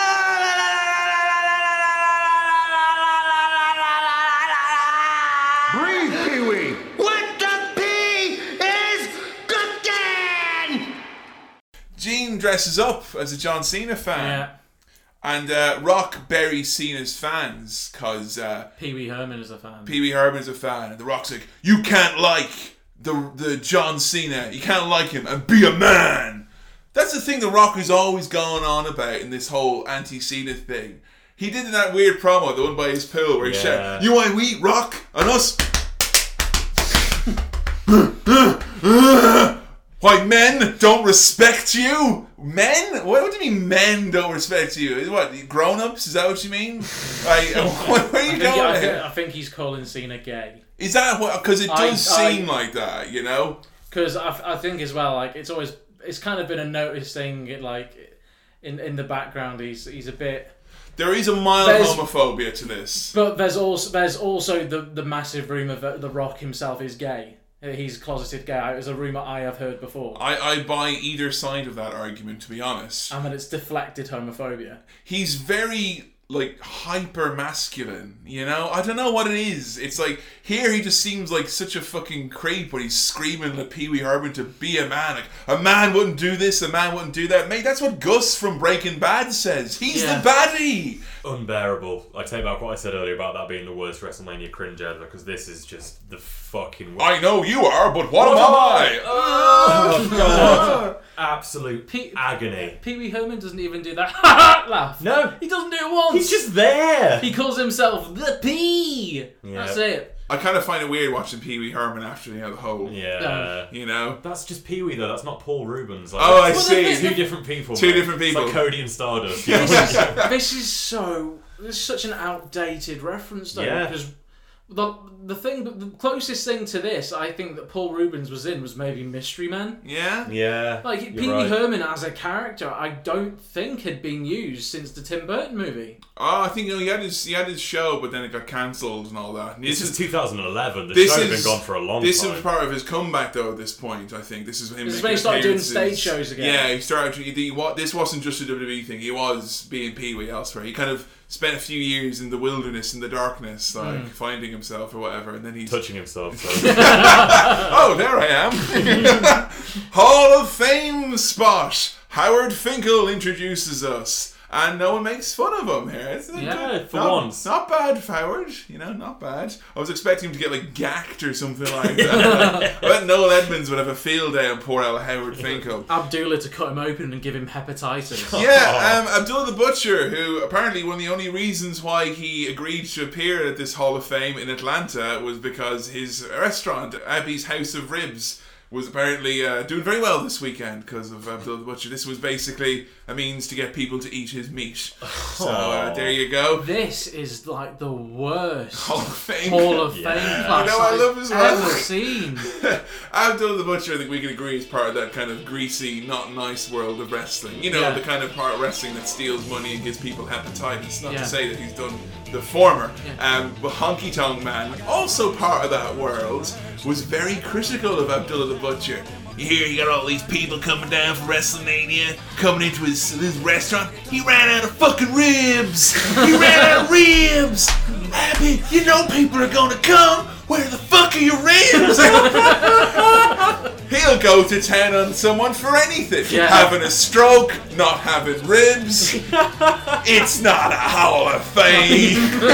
this whole time when you're watching this with Abdullah Butcher, fucking Sunny, Mr.com. Son, Son, Sunny, who sold her ring. Oh, Yeah. gee, that's so sad. Really Anyone sad. who sells their ring, it's sad. Mm-hmm. But from the sound of it, she just had she like from what I heard of Sunny selling her ring, she wasn't hard off for money at the time. She just didn't care and thought she'd get some extra money off it. really sad thing about Sunny is that this was kind of like them extending the branch to Sunny, and she had a lot of problems here and there, Mm. and since and before. But this was their attempt to kind of. She was meant to be like one of the highlights of this. Mm. And the Hall of Fame induction ceremony, they were given the word that you're not allowed to use the word wrestling. You're not allowed to use the word wrestling. It's not allowed tonight. This is during the no wrestling allowed Mm. phase. And Sunny, unfortunately, talked extensively about her time in Smoky Mountain Wrestling, which made that her speech was cut from the broadcast, and apparently she was very um, upset about that. They cut her speech. They cut her speech from the broadcast. It came out in the DVD later on, but yeah. That's fucking petty. At least he, she didn't do like uh, Animal, who took the who took the uh, advice a little bit too literally and got confused in the process. As instead of saying wrestling, he said sports entertainment, pro wrestling industry entertainment. Help me. Mr.com and Animal Yeah. uh, being inducted. It's nice to see him get inducted. Um, they Did they, did they say anything nice about Hawk? they did at the induction ceremony. They paid tribute to Hawk during the induction ceremony. Um, you know those old little LJN figures. yeah. You know that those kinds of The ones. classic ones. Yeah. Um, Mr.com took it out and put it on the podium to symbolize Hawk. Aw. So like that little toy there. That's that's Hawk. That is quite sweet, isn't it? It does seem sweet, but then it also seemed a bit weird when he was kind of like looking at it and referring to it, to like it. you know. Yeah. Oh, another star of the Attitude Era. Jesus Christ, it's Drew Carey. The booze. Yeah. Jesus, the booze. You know, like as well as a Drew Carey, he does that little, you know, that actor's thing. You know, that I'm so humbled to be here. The, the fingers up, the little nod. Fuck off, Drew Carey. Like, come on. Road Dad, Jesse James. That's the Road Dogg's father. I um, had no Armstrong. idea who that was. Yeah, No Bullet idea. Bob Armstrong. Ah. He's a tough man. He wrestled for TNA when he was in his sixties. Ah, Jesus. Hacksaw Jim Duggan. Ho! Big fan of Ho- uh, Hogan. Big fan of Ho. Big fan of Hogan. I'm a big fan of Ho Holan as well, Billy. He's uh, made waves in the Cruiserweight Classic. Big, I'm a big fan of Hacksaw Jim Duggan. I'm Yeah. a- when he was in his tag team with uh, Eugene. Yeah. Oh, in 2006. Yeah. He's uh, you know what I'll say about Jim Duggan. You know what I'm pretty sure he is probably a huckster in that he'll do anything to get on TV and all that. But he's always managed to had a, a connection with the crowd Yeah. and the audience. And during that run you're talking about, you know, he overcame cancer and he came, he did a big Mm. comeback and all that in his fucking fifties. And he wasn't brought. He was brought on as a member of the roster to, to be there, and he did. And I thought He always looks fucks to him. happy to be there. That's true. That's definitely true. He never seems like he's taking it just for us. Like, oh, I need some money. He always checked. looks like he looks like being there. Looks like he likes being there. Watch Legends House, and you'll see probably why we love Hacksaw Jim Duggan. Mm. He's such like he's like a lovely paternal figure. He's very kind to people. There's a lot of shitheads in wrestling, and particularly from that era. And you know what? He's a lovely lad, and I do think it's very fun that the most upset he's ever been in his life was when he got in trouble for being uh, for being caught smoking pot in the same car as the Iron Sheik. And you ever see that show interview where he's like, and they gave out to me, and the thing they were really annoyed about was that I was smoking pot in the same car as the Iron Sheik, and I thought, that's ridiculous. Superfly murdered his girlfriend and you didn't give out to him, come on! You know? And HBK! We are never going to get to see him wrestle on this No, podcast. I don't think are so. Never. Absolutely not. WrestleMania 14 and being a commissioner, that's all it is. So uh, he does a little dance. He looks like a million dollars. I Yeah. gotta say, He he, looks fantastic here. And one of the few wrestlers who kept to his retirement Yep. promise. Mm-hmm. Did it? We're saying this now in 2016, but I'm pretty sure unless Macmillan River Adventures really turns into a negative thing for him, he'll probably never return to wrestling. He's been asked to. I know, that, yes. I know that he's been asked to. I, I know that Undertaker said that he'd like to see Shawn back mm. as well, and, and, and Shawn has said no. Not I doing don't it. think he's. Good I literally him. think he's nothing left to do. Yeah. He's nothing left to do. He seems to have his. He's, he seems to have his life in order now. Yeah. He's got his Actually- life. He's got his family. He's got his God. He's got his job. Hmm. I mean, he's a happy boy. You know. I think he's doing well for himself, and it was nice to see him get put in the Hall of Fame here and kind of put a nice full stop on his Hmm. career. I think you're right though, Billy. This is the weirdest fucking Hall of Fame class ever. What a fucking odd collection. How are these all from the same world? It doesn't make any sense. Oh Jesus. Here it is. Michael Cole versus Jerry the King Lawler. Now, if I told you in the midst of the Attitude Era when you were growing up, Adam, that those two announcers, the ones we ragged on for having such poor chemistry and things like the Royal Rumble and whatnot, that they will be wrestling a headline match, because this is past the halfway hmm, point. This was one of the headline matches. And definitely in terms of the amount of time on TV it got, this is one of the biggest matches on the card. But Michael Cole and Jerry Lawler wrestling, uh, that still seems weird six years after the fact. What do you think? It is weird. It shouldn't have happened. Like I don't, I don't know the whole context of the story beforehand. I don't know how over the whole thing was supposed to be, but I don't see any justification for this whatsoever. Okay, so we mentioned before about Cole being a heel on NXT, kind of buddying up with The Miz. Now, The Miz won the WWE Championship from Randy Orton from cashing in his money in the bank. And they started doing a whole thing where Jerry Lawler was talking about how he never had won a world title in WWE. He had won like 600 titles around the world. He was wrestling a few matches. I think the idea was that they were alluding to he was going to wrestle at WrestleMania. And of course, Cole didn't like this at all. And Cole starts burying Jerry Lawler on commentary, saying he's an embarrassment to the company and oh god, he's disrespectful to The Miz has his match with the Miz. Cole like interferes and all this stuff. Really gets involved. He doesn't like that Jerry's hogging the spotlight. Basically, is his justification for doing it. And it gets a little bit weird, a little bit dark at points. Right before their match at Elimination Chamber, the Miz and Jerry Lawler, Jerry Lawler's mother died.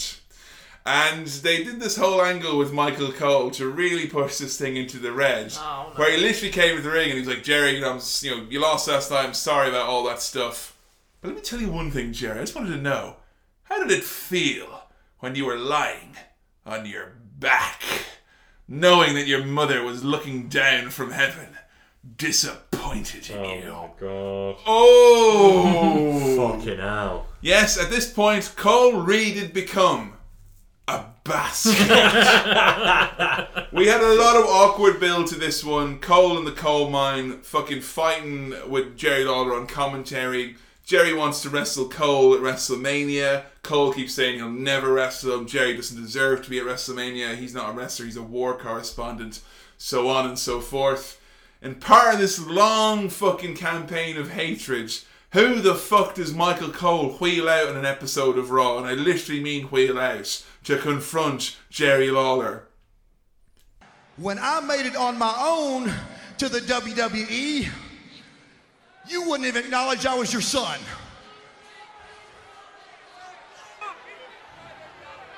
Brian, I don't really know what to say other than um, you're not the only one that's glad you didn't use the Lawler name. Because you see, Brian, you're a bigger screw up than Charlie Sheen.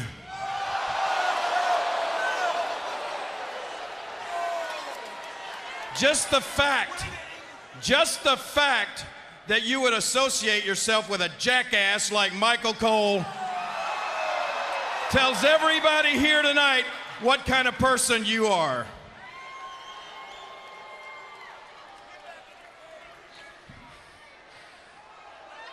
Let me ask you something. How does it make you feel to know that I competed at WrestleMania before you did? Yeah, that's right. As part of Too Cool, I was one of the biggest superstars in WWE at one time. Jabroni. so, uh, Brian Christopher, in the midst of what can only be described as a season three break. I mean, seriously, we've gone Badger season four Breaking Bad here, real kind of rough around the edges. All right, it's not funny anymore that you're taking a bit of meth. It's kind of concerning that you're taking meth now. Please stop. He comes out on Raw, and Jesus, he's sweating profusely in a tight, ill-fitting shirt with fucking two teeth in his head. And silence. Yeah. Yeah, as he comes out dancing to the too cool music, going, "Oh yeah, ah, here I am, Brad Christopher," ah," and he cuts a promo on his dad. How does it make you feel, Dad, knowing that I wrestled WrestleMania before you did? You're a bigger screw up than Charlie Sheen. That's what he said to his son. Yeah. Brilliant. And he's pretty much saying like, "I have no son, Jerry, Jerry, Jerry." oh no, it's so bad. What a it's mess. so awkward. There was one lone moment in this though, because Cole as a heel was entertaining at times, really entertaining, and he was going so harsh and getting no comeuppance that he was someone you wanted to see get killed at this Mm. point. So Cole finally agrees that yes, he will fight Jerry Lawler at WrestleMania, provided he can have his own special guest referee appear. And this person had been gone from the company since WrestleMania 25, and he retired. And Cole brings out the person to sign the contract. JBL is coming back, his old broadcast colleague. And JBL comes out with a fucking triple, quadruple breasted suit and a giant cowboy hat. And he's like, I'm about to become a legend and we come back to the WWE. Cole was wearing a, an all white suit here. He literally, he looks like, he looked like the devil. and JBL's about to sign this contract. He says, like, I'm about to go back into the main event and come back home, like, and help my good friend Michael beat Jerry Lawler. And Austin comes out, big return, huge pop. He stuns JBL, and JBL actually came out of his cowboy boots. And Michael, and Michael Cole retreats to the coal mine, scared that Austin's going to kill him, and he starts screaming, "No, Steve, don't, don't do it, don't sign it." And Austin picks up the contract and signs it, and then walks over to Michael Cole and goes, "Good luck in your match, brother." and he opens up like nine cans of beer, and just pours them over Cole, and Cole's like starts crying, like weeping profusely. That I think was one of my favorite segments, hmm. possibly hmm. ever. Just the, the bait and switch of like everyone thought, oh, it's going to be Austin, and then it was JBL, but then it was Austin. Yeah. Austin really just being the perfect foil for this. Problem with this though is that Jerry Lawler, his heart didn't really seem in it. No. They did the whole thing where they gave Michael Cole a trainer in Jack Swagger, which is a nice that can thing. work. for, That can, that's, that's on paper. That works. Fair fucks to Swagger getting the rub here. He does make the most of his moments here, being mm. paired up with Cole, because this goes on for quite a bit, this whole thing. But Jerry never was able to cut that promo. You know, that real kind of what you've done in the last six months has been atrocious. You've ruined my life. You've made fun of my dead mother. You brought out my estranged son. We never got that. We did get kind of, well, Michael, I'm going to beat you at WrestleMania. You know? And Yeah. Do you do you think that's because of the PG nature of it? Do you think that if he had, if they'd given him a bit of, you know, edge, give him a bit of edge, you know, say, sort of take the ball on it yourself here, Jerry. Don't just go for it. Because I know my, I know in my heart that Jerry Lawler Jerry can could've- cut a promo. yeah. That's one thing that he can fucking do. And the parallels here, people are always saying was that it was him and Andy Kaufman. You got this annoying Yeah. pipsqueak, Yeah. and it's like he can't wrestle. You're the fucking king, man. And you know he would cut promos and Andy Kaufman goes, "You're disrespectful to me and these people." And he never did that with Cole. Yeah. So what you ended up here is going into this match is just all sitting and praying and hoping that Jerry Lawler is going to pile drive Michael Cole and break his Yeah. fucking head off, Yeah. and Cole would retreat away, come back in a few months. I'm sorry, Jerry. What we get is a little bit different. I would have thought going into this match, bell to bell, eight seconds. That was honestly what I Yeah. thought. I thought it was going to be kick, pile driver, bam, maybe a stunner to swagger. Everyone goes home happy. Bell to bell, this thing is nearly 37 minutes long. 37 minutes long! Fucking That's atrocious. that's so long. That's so long. It is. We did How to Owen Hart the other day, and every single one of those matches was at least half as long as this one. Owen Hart can wrestle. Michael Cole cannot. He spends most of it on offense as well. What the fuck? Oh, Jesus Christ. So this match is booked. Who comes out, though, to commentate on this? Because obviously Jerry and Michael are going to be busy. Hmm. So we have Jim Ross coming out. But JR comes out and he just sounds like he doesn't want to be here. He's here for the rest of the night now, isn't he? Yeah. He does not want to be there. the the volume or the passion of Jim Ross has been well dialed down at this point, and you know everyone was always clamoring for JR to come back to commentary. And the honest, the truth is, JR was I don't I don't say he's past it, but it wasn't there anymore. What you mm. needed it to be, that old Jim Ross was not there anymore. Mm. And I think people who were clamoring for him to be back and saying that he was the best announcer, yes, he is the best announcer of all time in all likelihood. But he wasn't a fit for what they needed at No. the time. Yeah. Because they're getting into an era now. A few months after this, it's Twitter, it's Facebook, it's tout.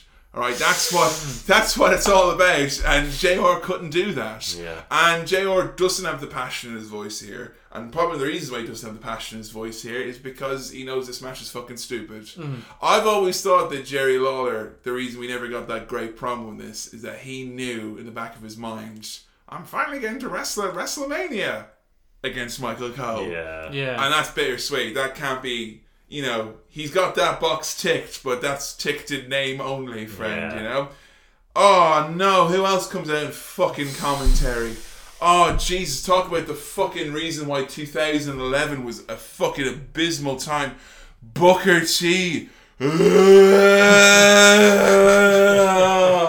Look at that white mark on his boot. That, that there's the real Sin Cara is what that is. Do you want to tell me about the Cesaro, um, Adam? The reason why he's got those thigh wraps is there. Hang on, he's going to get into the scroll. I fucking hate Booker T on commentary so much. Ugh. He is properly useless. Have you have like any strong memories of him on commentary at this time? Because he was on all these fucking shows we were watching. Uh, what we're going to see more Booker T as we record Oh, these? yeah. Oh, no, I, I don't really remember. What is it you think is wrong with Booker's commentary? I mean, because he is he is atrocious, but he's got enthusiasm and passion. So what's wrong? But his enthusiasm is so much that you can't understand a word he's saying. Have you seen that amazing TNA promo where he's backstage and Jeremy Borash is there like back here with Booker? JB, what you gonna do? He's putting on like this, like he's putting on this kind of over the because he's a well-spoken man. I've seen it like at MMA fights where he's at the ringside like, I thought it was a great match, man. It was pretty good. Like, he can talk totally fine. Mate, I think of Booker T. I think of him looking at my Tully Blanchard poster and going, "That's so nice." Yeah. I don't think I'm going, "Ah!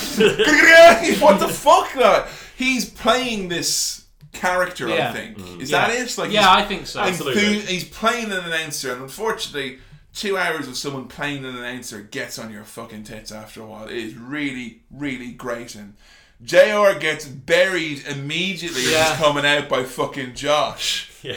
Lots of rumors coming around for Jim Ross returning. Most of them spread by JR himself. I wonder why JR, JR is, is miserable, Billy. Yeah. I wonder why. this is the hostile working And just as he's coming down to the ring, you have Cole saying, "I took your job and your barbecue fucking sucks." JR's barbecue sauce is very bad. This coming from a man who said, I like the core. You know, that's a really strong indictment. Cole comes out here, and you know what the saddest thing is? I could get up on my pedestal and talk about some of the great. Cole has done great promos during his heel run. I think he got Bryan over, like from that lower card to the mid card. That was a lot because you had Cole Mm. cutting promos and Bryan and Bryan firing back at him. And he did some great ones as well, you know, with, with Jerry. But he comes out here, and the first thing he can see is that Michael Cole is nervous. Mm. Yeah. He is so nervous when he wanders out into that stage to pure silence, and he cuts the worst promo of his whole run. And the reason it's bad is that he's nervous. yeah, just wa- wa- watch it back and watch his hand shaking that's holding the microphone. Mm. You can absolutely tell. You know, I loved what they should have done with him. He's from Texas, they're in Atlanta. I'm sure they hate each other, all football or something. Have him come out like because he's wearing all the orange. That's the the Longhorns. That's the Texas Yeah. colors. Like if he came out with the big fucking fanfare and all that, Yeah. you didn't need the promo. Go for the cheapest of heat. You you have permission to go for the cheap the cheap heat, Michael Cole. Mate, you've done 180 minutes of promo before your match. You Yeah. don't need to do another one. We get it. You don't like Jerry. He's got pound shop ring attire, pound shop tattoos, and he's got a body from the pound shop bakery. He is seriously the weird looking individual here. He shouldn't be wrestling. He's covered in loads of shit tattoos as well. There's I- one I- weird lady on his Yeah, thigh. What is that? It's weird. Cole's someone I never, I like, don't have it in my head that he would have any tattoos. I just, all of a sudden, when I see him coming out, I just think that he's part of the Aryan Union in Oz or something. So all Yeah. these weird tattoos. Maybe he was made someone's kind of. Uh, um, I I don't want to use that word. Never mind. But like, I, like it's weird because I, I don't know why that is. I just don't imagine Cole would have tattoos. I don't know if that's because in my head, at the end of an episode of Monday Night Raw, they pull the plug out of him and leave him in the cupboard. but like, I don't, I, I just can't see. Him. I, I don't know if it's I don't view him as a person. I don't view him as a I tattoo. view him as I just view him as a voice. so I don't view him as a properly as a person when he Yeah. is. I don't know what it is. He's I not can't- allowed to be a real person outside of Yeah. like you're not allowed to have interests or like it's like like Michael Cole telling you what his favorite movie is. Like fuck off, I don't know. Like, yeah, it's really weird. You wouldn't like you wouldn't take that from any wrestler or like any other commentator. You'd say, "Oh, what's your favorite movie?" And you'd be, "Oh, that's cool." From Michael Cole, you just fuck off, Yeah, man. I don't fu- care if you like the Shawshank Redemption. The closest it's a great thing- film, but you suck. The closest thing I can figure with this is it's like finding out that Josh Matthews has a tattoo as well. Like, Yeah. the funny thing about this, Cole in his little gimmick attire coming out, literally before he came out, he was backstage, got changed into his gear, and he's there getting ready in the gorilla position. And who comes and sees him? Legit, no joke, complete deadly serious. The Undertaker sees him, and you know what he says? He says, "What the fuck has this business come to?" and storms out of the room. Oh, Amazing. no. There's a vote of fucking confidence. oh no, the fucking like the stalwarts, the conscience of the WWF has said, "What the fuck has this business come to?" Not even after he's seen him wrestle, just from Yeah. looking at him. Yeah. What happens when he sees him wrestle? The Undertaker's gonna be crying backstage. He might as well be dressed up as a big cucumber or pickle. He'd be upset as hell. Like. Imagine hearing that from Taker and then knowing you've got 37 minutes to go and fill. Oh, don't worry, I've been practicing my move. Jerry Lawler comes out, and you know what's so funny about it is that they changed his theme two weeks before this, and then changed it back to this, you know, the proper thing. Why?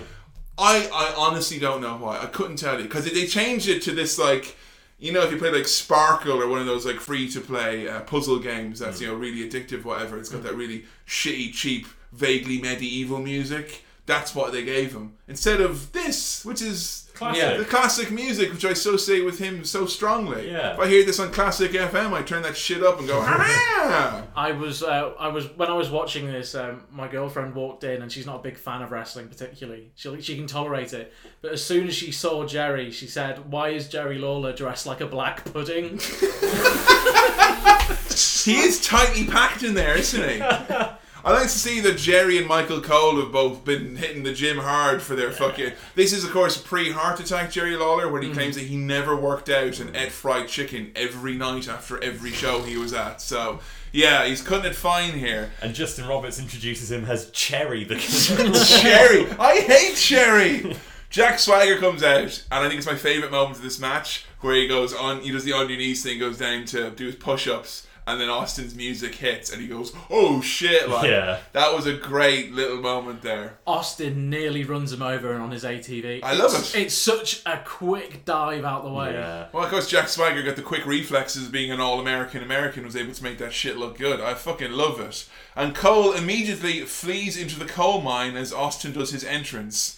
I love uh, Jerry as well. Just to go back to his entrance for a moment, everyone's got the big Titantron here tonight, and he's got the royalty-free crown GIF, the, the clip art of the spinning crown, like 3D movie maker job. Very small reaction for Jerry as well. Yeah, Yeah. disappointingly. I think because Jerry didn't have his heart and soul behind this. You've got Cole being the fucking bastard on one side, re- bringing up the fires of hell, talking about dead mothers and estranged sons, and Jerry Lawler's going, "You are a moron," you know, not good enough. And a lot of stalling to start this off. Jerry the King Lawler goes outside and disposes of former world heavyweight champion Jack Swagger in two moves. Swagger sells for like ten minutes.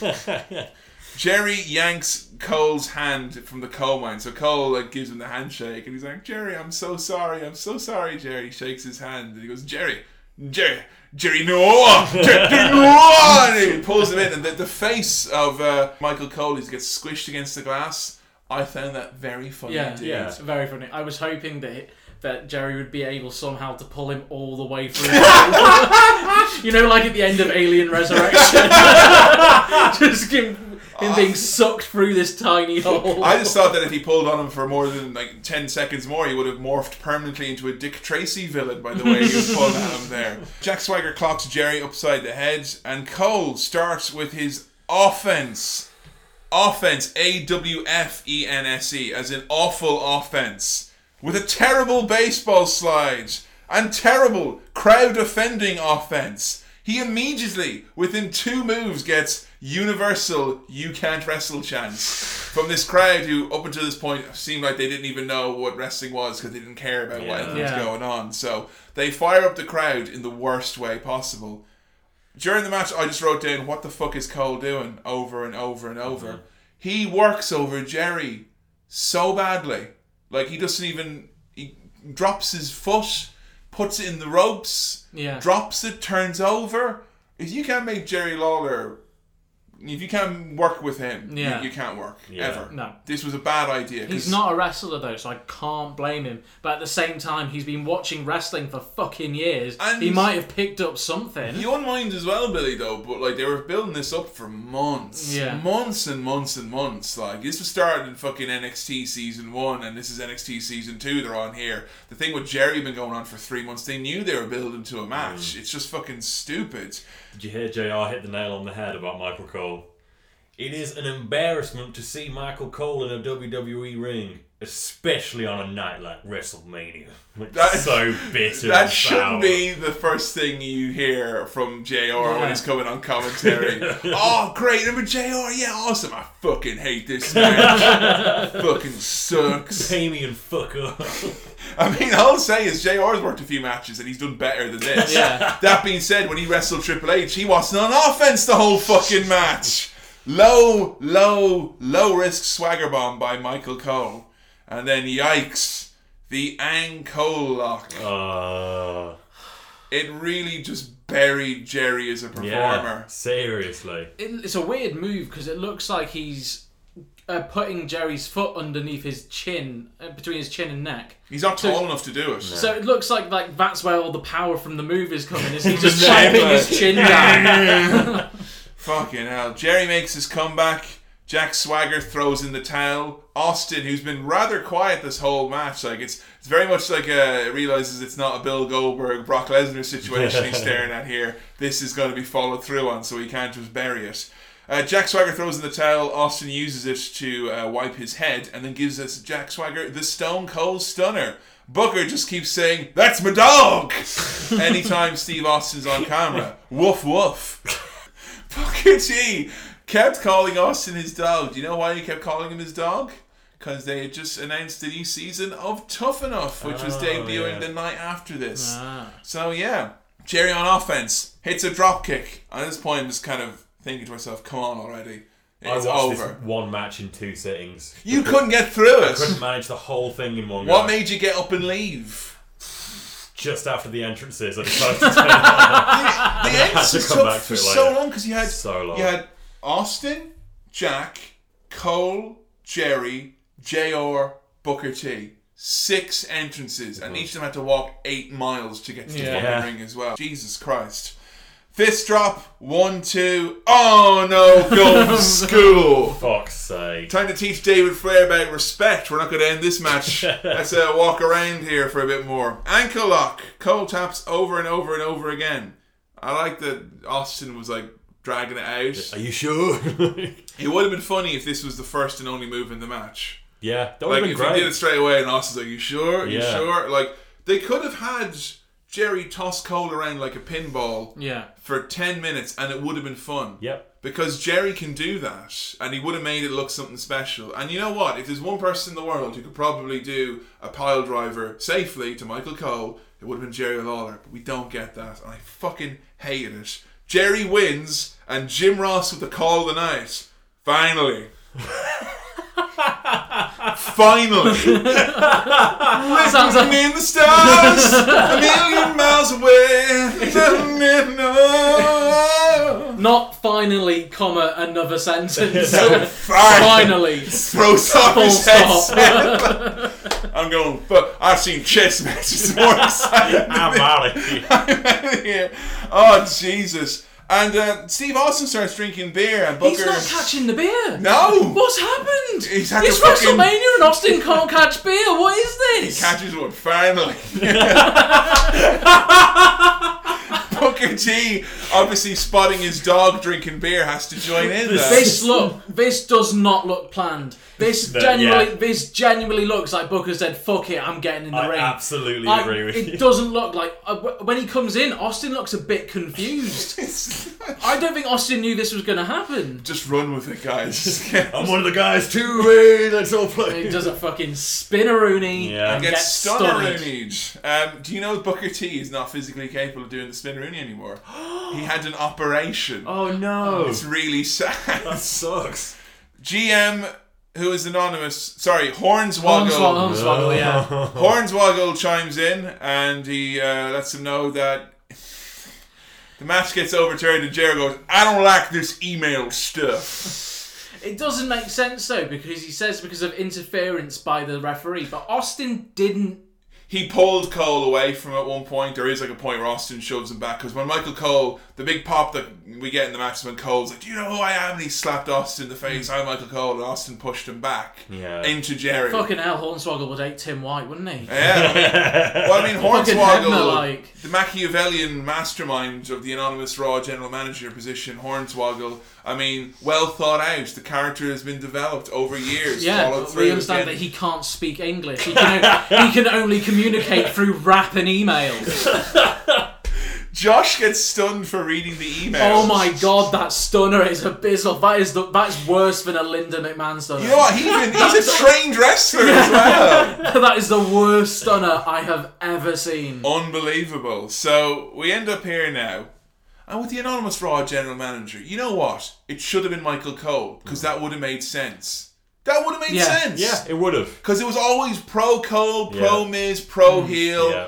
And it's always well worded. And it's Cole. That's one of the reasons as well, actually, Adam, why Cole had become such a heel was through reading out the Yeah. GM's emails. Delusion of grandeur, being the voice. And he had his own GM. little podium, and he thought he was really important, and he used to always like laugh if there was something that was bad for the faces, and he's like, mm. "I'm just a messenger." And it would have made sense if it was Cole, because all that hmm. time with that shit-eating grin, the reason he gets the confidence is because he's been given power. But no, Hornswoggle and this. Was there any other people who it was going to be rumoured to be? Kevin Eck, who was a writer at the time, had pitched that it was going to be Kevin Nash, and then they're going to go backstage. I shit you not. Fucking inmates running the asylum again. What the No, fuck is I this? shit you not. They would have went backstage behind the curtain and found Kevin Nash in a small room, No. dressed as Oz. For fuck's sake! That's somehow worse!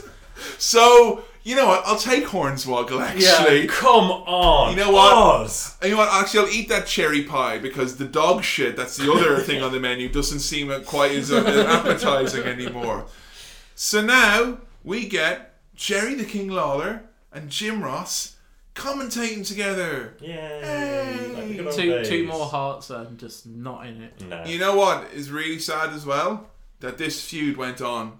There were two more, three Oh, or two or three more on. matches.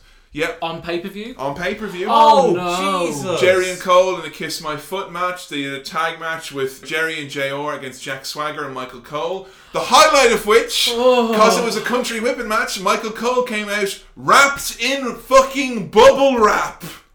That was a match that happened.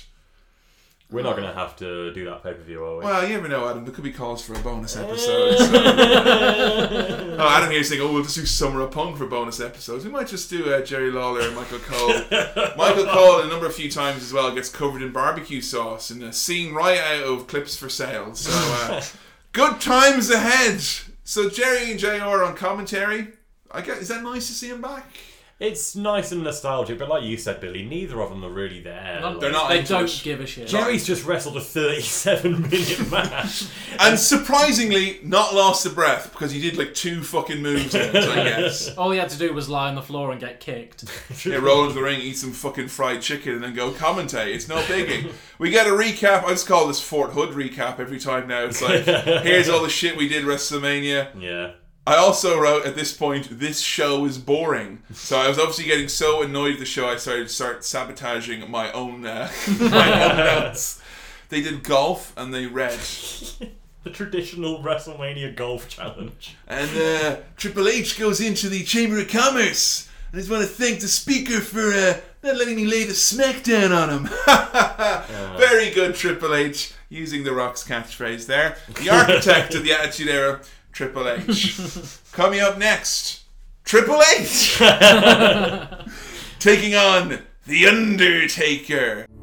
I've done everything that there is to do here in the WWE. Every accolade, every championship, and the truth is, the only true challenge I have left is ending the streak. 18 men have stepped up. Count them one by one. And 18 men have been set down. Like notches in the handle of an outlaw's gun. Triple H, you will become. You can outrun the devil if you try. Number 19. Will never outrun the At WrestleMania, I will do what no man has ever done before. In time, all things shall pass away. In time, you may come back some. I will beat The Undertaker. Live once more, or die once more.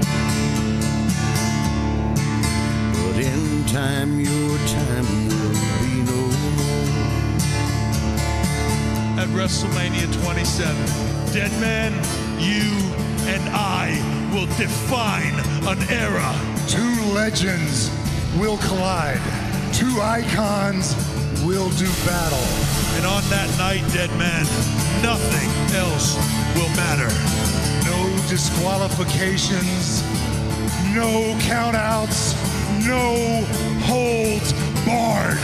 You have only one thing left, and it's the streak. And when it dies, you die. And if I can't end it, then I'll die trying. I can hear what you're thinking. There can only be one last outlaw. In time, your time will be no. Ten years on, Yeah, ten years Mm. since our last one. What you've just done there is you've done something that WWE couldn't do this time, which is recall 10 years ago. Didn't they say you'd like they never had a match before? They at one point they included in Taker's kind of footage and his hype up that they had wrestled before, and then the word was don't reference it ever. No, never. How can you act like something didn't happen when it's documented and everyone especially remembers it? especially when this match is about the streak. Yeah. It's okay when it was bef- before it was about the streak. You're saying I'm going to be the first. I'm going to be the person to beat you, but you've already been beaten by him. Mm. It's You're- stupid.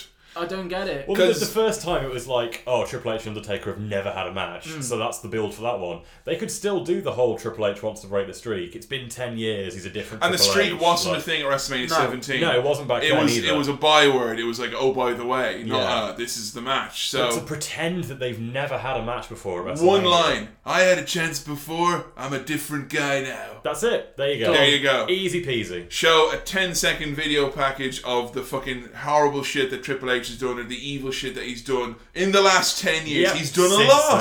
then. Yeah. He's done a lot. Yeah. But no, can't Literally, do all this all this seems to look like, and I, I, I think it's the problem with the, the with the booking of the streak is that you have to have a bit more than I, I want to beat the streak. In my in my opinion, At this that's why I point, enjoyed though- Punk so much Mm, 'cause because he there was, there was, more. there was an That's added true. layer That's to it. very but true. this, like you're saying before, like show all the stuff, all the run-ins that Triple H and Undertaker have had as built Their to thing. history, yeah. All they showed is Undertaker's in the ring and Triple H comes out and points at the WrestleMania sign. Yeah. What- There's a WrestleMania match. What I will say about that is that this is at the point where it was peak. It's Streak. peak hmm. streak. We're at peak streak here. Oh god, it sounds delicious, doesn't it? It's so delicious, really good Peak bacon. streak. Got some streaky peak frying. Oh man, peaky streaks, lovely. oh, I'll, I'll have one. Go on. But this is peak streak, and the reason it is is because you've had Michaels, who was the first guy to do two in a row. Yeah. And Michaels has lost his career. And the idea was like, I'm going to do what Shawn couldn't do. You know, he got retired. I'm not Shawn. I'm better. Blah, blah, blah. So that was the kind of gimmick here. And as well with this, what you had with both Undertaker and Triple H is these two had been gone for a long, long time. Like a long, long time. Mm. Triple H had been gone for nearly a year after uh, putting over Sheamus in, a, in an angle where he got laid out. Yeah. Sheamus on the pre-show tonight. Yeah. worked out for you, trips. Week week beforehand, they did a segment where, for no reason, Triple H came out and bet the fuck out Sheamus for like ten minutes, just beat the shit out of him for no reason, like just to put Triple H over. Like, so Triple H had come back after ages, and Undertaker had also been back after ages. Now, what you had at this time was the first of a really this honestly is the first, but this was something that really irritated me greatly.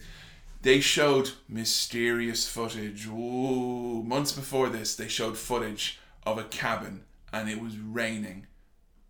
Ooh, a cabin in the woods and it was raining. Straight away, everyone jumped to one conclusion because his contract was up in TNA and that he was associated with rain, I guess, at hmm. points in his career. Sting has to be Sting. Sting is coming for WrestleMania.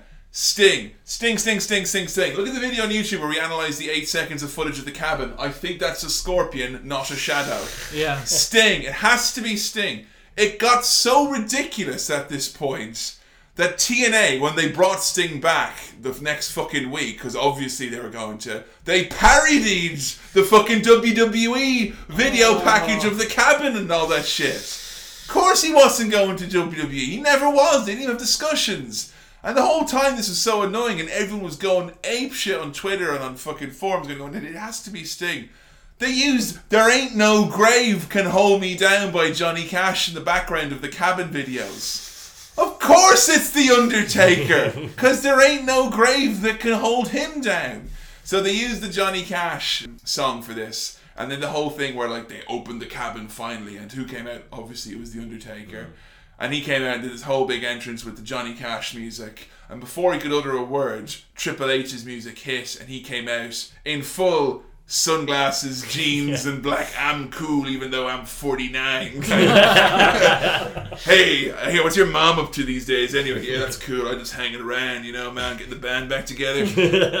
and he came out and they did a cool confrontation. I don't know you thought it meant nothing, Billy, I hmm. guess, because you. But that's what they showed That's us. what That's they what- showed. Yeah. This whole thing was pure silence. Undertaker come out, big return. Triple H straight away. Undertaker just gives him a look, as in, You, you, you serious, bro? You interrupt my Johnny Cash? You know how much money we paid for this? Triple H comes out, he literally points at the sign, Taker points at the sign, Taker does a throat slash, Triple H does a crotch chop, and that was the, the signing of the match. So there was a lot of build and a lot of buzz, because that was a cool segment, I guess. It's a start of Triple H kind of maybe he's been quite part time here. They did this whole thing where he could probably beat the streak because they were building up the fact that Undertaker was starting to get maybe old or not being good enough anymore, and beating Shawn took so much out of him that he couldn't possibly beat Triple H. It's a cool setup. I don't like the use of the phrase "there can only be one last outlaw." Yeah. Nah, that's horrible. Rubbish. What One last outlaw. Nope. It's Road Dogg. He's the only one left in the company. During the actual broadcast of this, we had Johnny Cash for when uh, Undertaker came out, and when Triple H's Roman Soldiers came out. Yeah, that they was played a bit bizarre. of Metallica. Yeah. they expertly deleted over all of that. Uh, WWE Network has edited that, so they don't have to pay for the rights. There was something very deathlock about uh, Triple H's entrance. yes, yes. Thoughts on Triple H's Shao Kahn? You barely saw it. You saw you saw the shadow of it. The camera cut away, and he was he was out. Just regular. You barely H. saw it. Yeah. You know what's weird about the whole Skull King thing? There was some random WrestleMania weekend documentary once where they were like chatting with Stephanie out of character and they were like modeling some Skull King h- mask or helmet for Triple H and she's like, "Oh, this is like completely different to Hunter even. It's like its own character now. It's its own thing. It's its own identity and brand and we feel there's a lot of exciting things to come with this Skull King character." And she started talking about how they were going to do like fucking movies and books and games and all this shit. Like What? Mate, just because Triple H wears it when you two have sex, obviously, doesn't mean that any of us care Yeah. about the Skull King. It is Shao Kahn, alright? That is Yeah. all Yeah, it that's, is, though. that is it. Have you seen the WWE Zombies Triple H toy?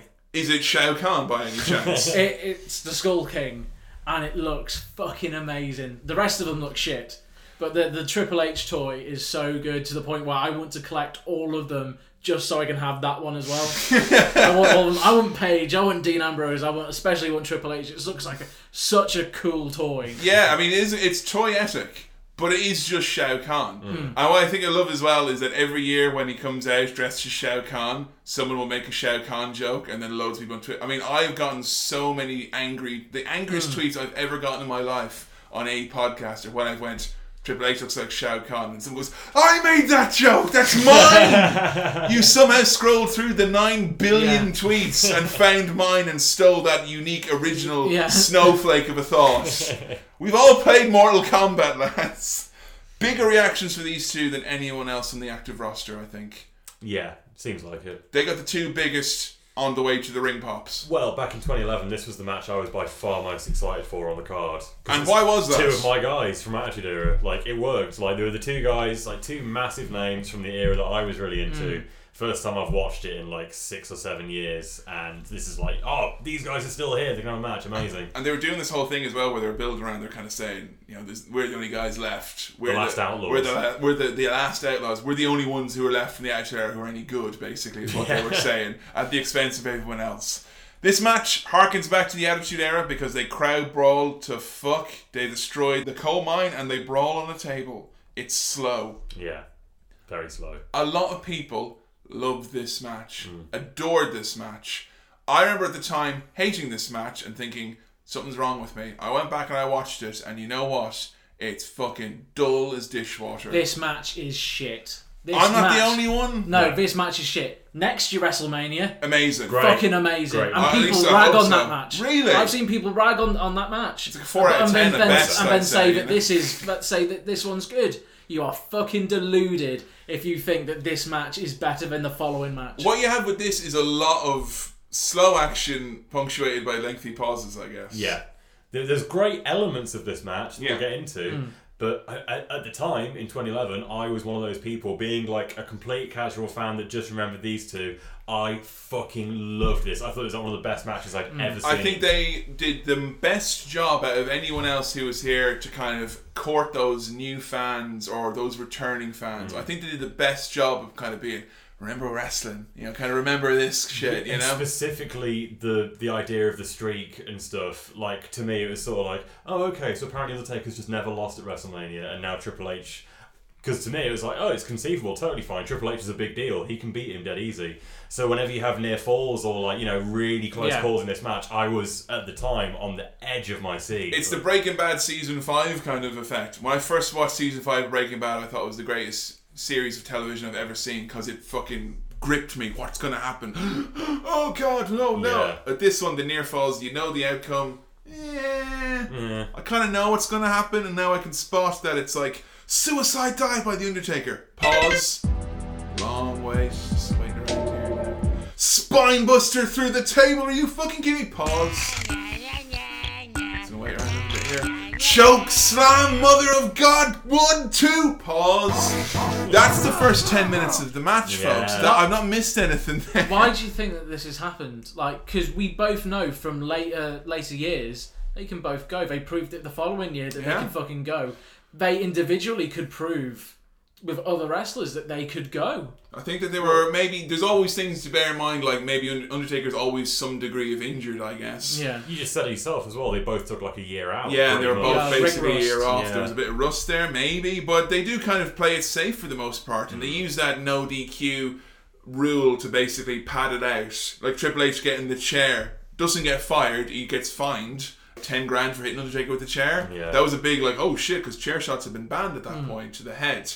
But, like, the, the end stretch of the match, you know, when you first watched it, you were probably edge of your seats. weren't you? Absolutely. I, I remember there was a point where Triple H hit the tombstone on the Undertaker, and he did like you know the it's over. He did the full Yeah. throat slash. Triple H did the tombstone. He did the pin. He did the tongue, and I thought that's it. He's definitely. Yeah. I remember. Oh my god. This time watch it though, it's like just finisher, finisher, finisher. Yeah. Yeah. Like this is a ten minute sequence. Pedigree, kick out at two, long pause. Last ride, kick out at two, long pause. Tombstone by The Undertaker, kick out at two, long pause. Pedigree by Triple H, kick out at two, long pause. Third fucking pedigree, kick out again. Then you know it's just. Yeah. I do like that when Triple H goes, just die. Yeah, that's good. and also, when Undertaker goes for his tombstone, he gets the classic old man Undertaker can't quite manage the weight Yeah. anymore bloop noise as he lifts you up. I, Every uh, time he goes for a tombstone nowadays. I very much enjoy Triple H's face after he does the pile driver and, and Undertaker kicks out. The shock on his face is like Triple H has generally been told he was going to win the match. Yeah. It's brilliant. And that, Yeah. that like the Undertaker's gone into business for himself. Yeah. That- that's the genuine look I on love Triple that, H's face. and I love Triple H's whole thing here as well, where he does like you know Undertaker's like going up to get him. He's like, no, no, it's over, mate. Yeah. And I love he, he, it's not like he's taking him lightly, but he's just like, you can't beat me at this Mm. point. And Triple H goes to get himself the hammer. And then Undertaker locks in the Hell's Gate submission move, and Triple H looks like he's just about to be able to hit it. I was expecting Teddy Long to be like, "Hold on a minute, player.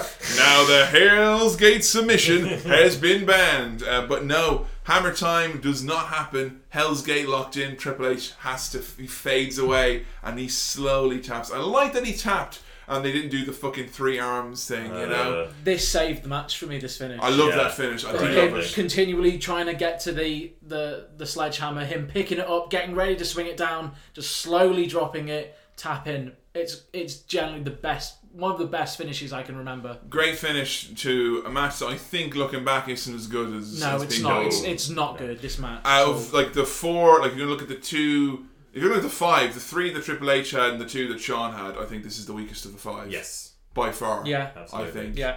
But that being said, they do tell a nice story, and they're setting up for next year a recurring theme here tonight, which is Undertaker not being up to it anymore because Yeah. Triple H leaves on his own two feet, and the ultimate sign of disrespect. Undertaker goes home on a little car as a concerned Dean Malenko looks on. Did you spot Dean? No, I didn't. Yeah, he looks middle aged as fuck. There's a few good things about this match. Like you said, Billy, Triple H's facials and his selling of the fact that Undertaker won't stay down is just magnificent.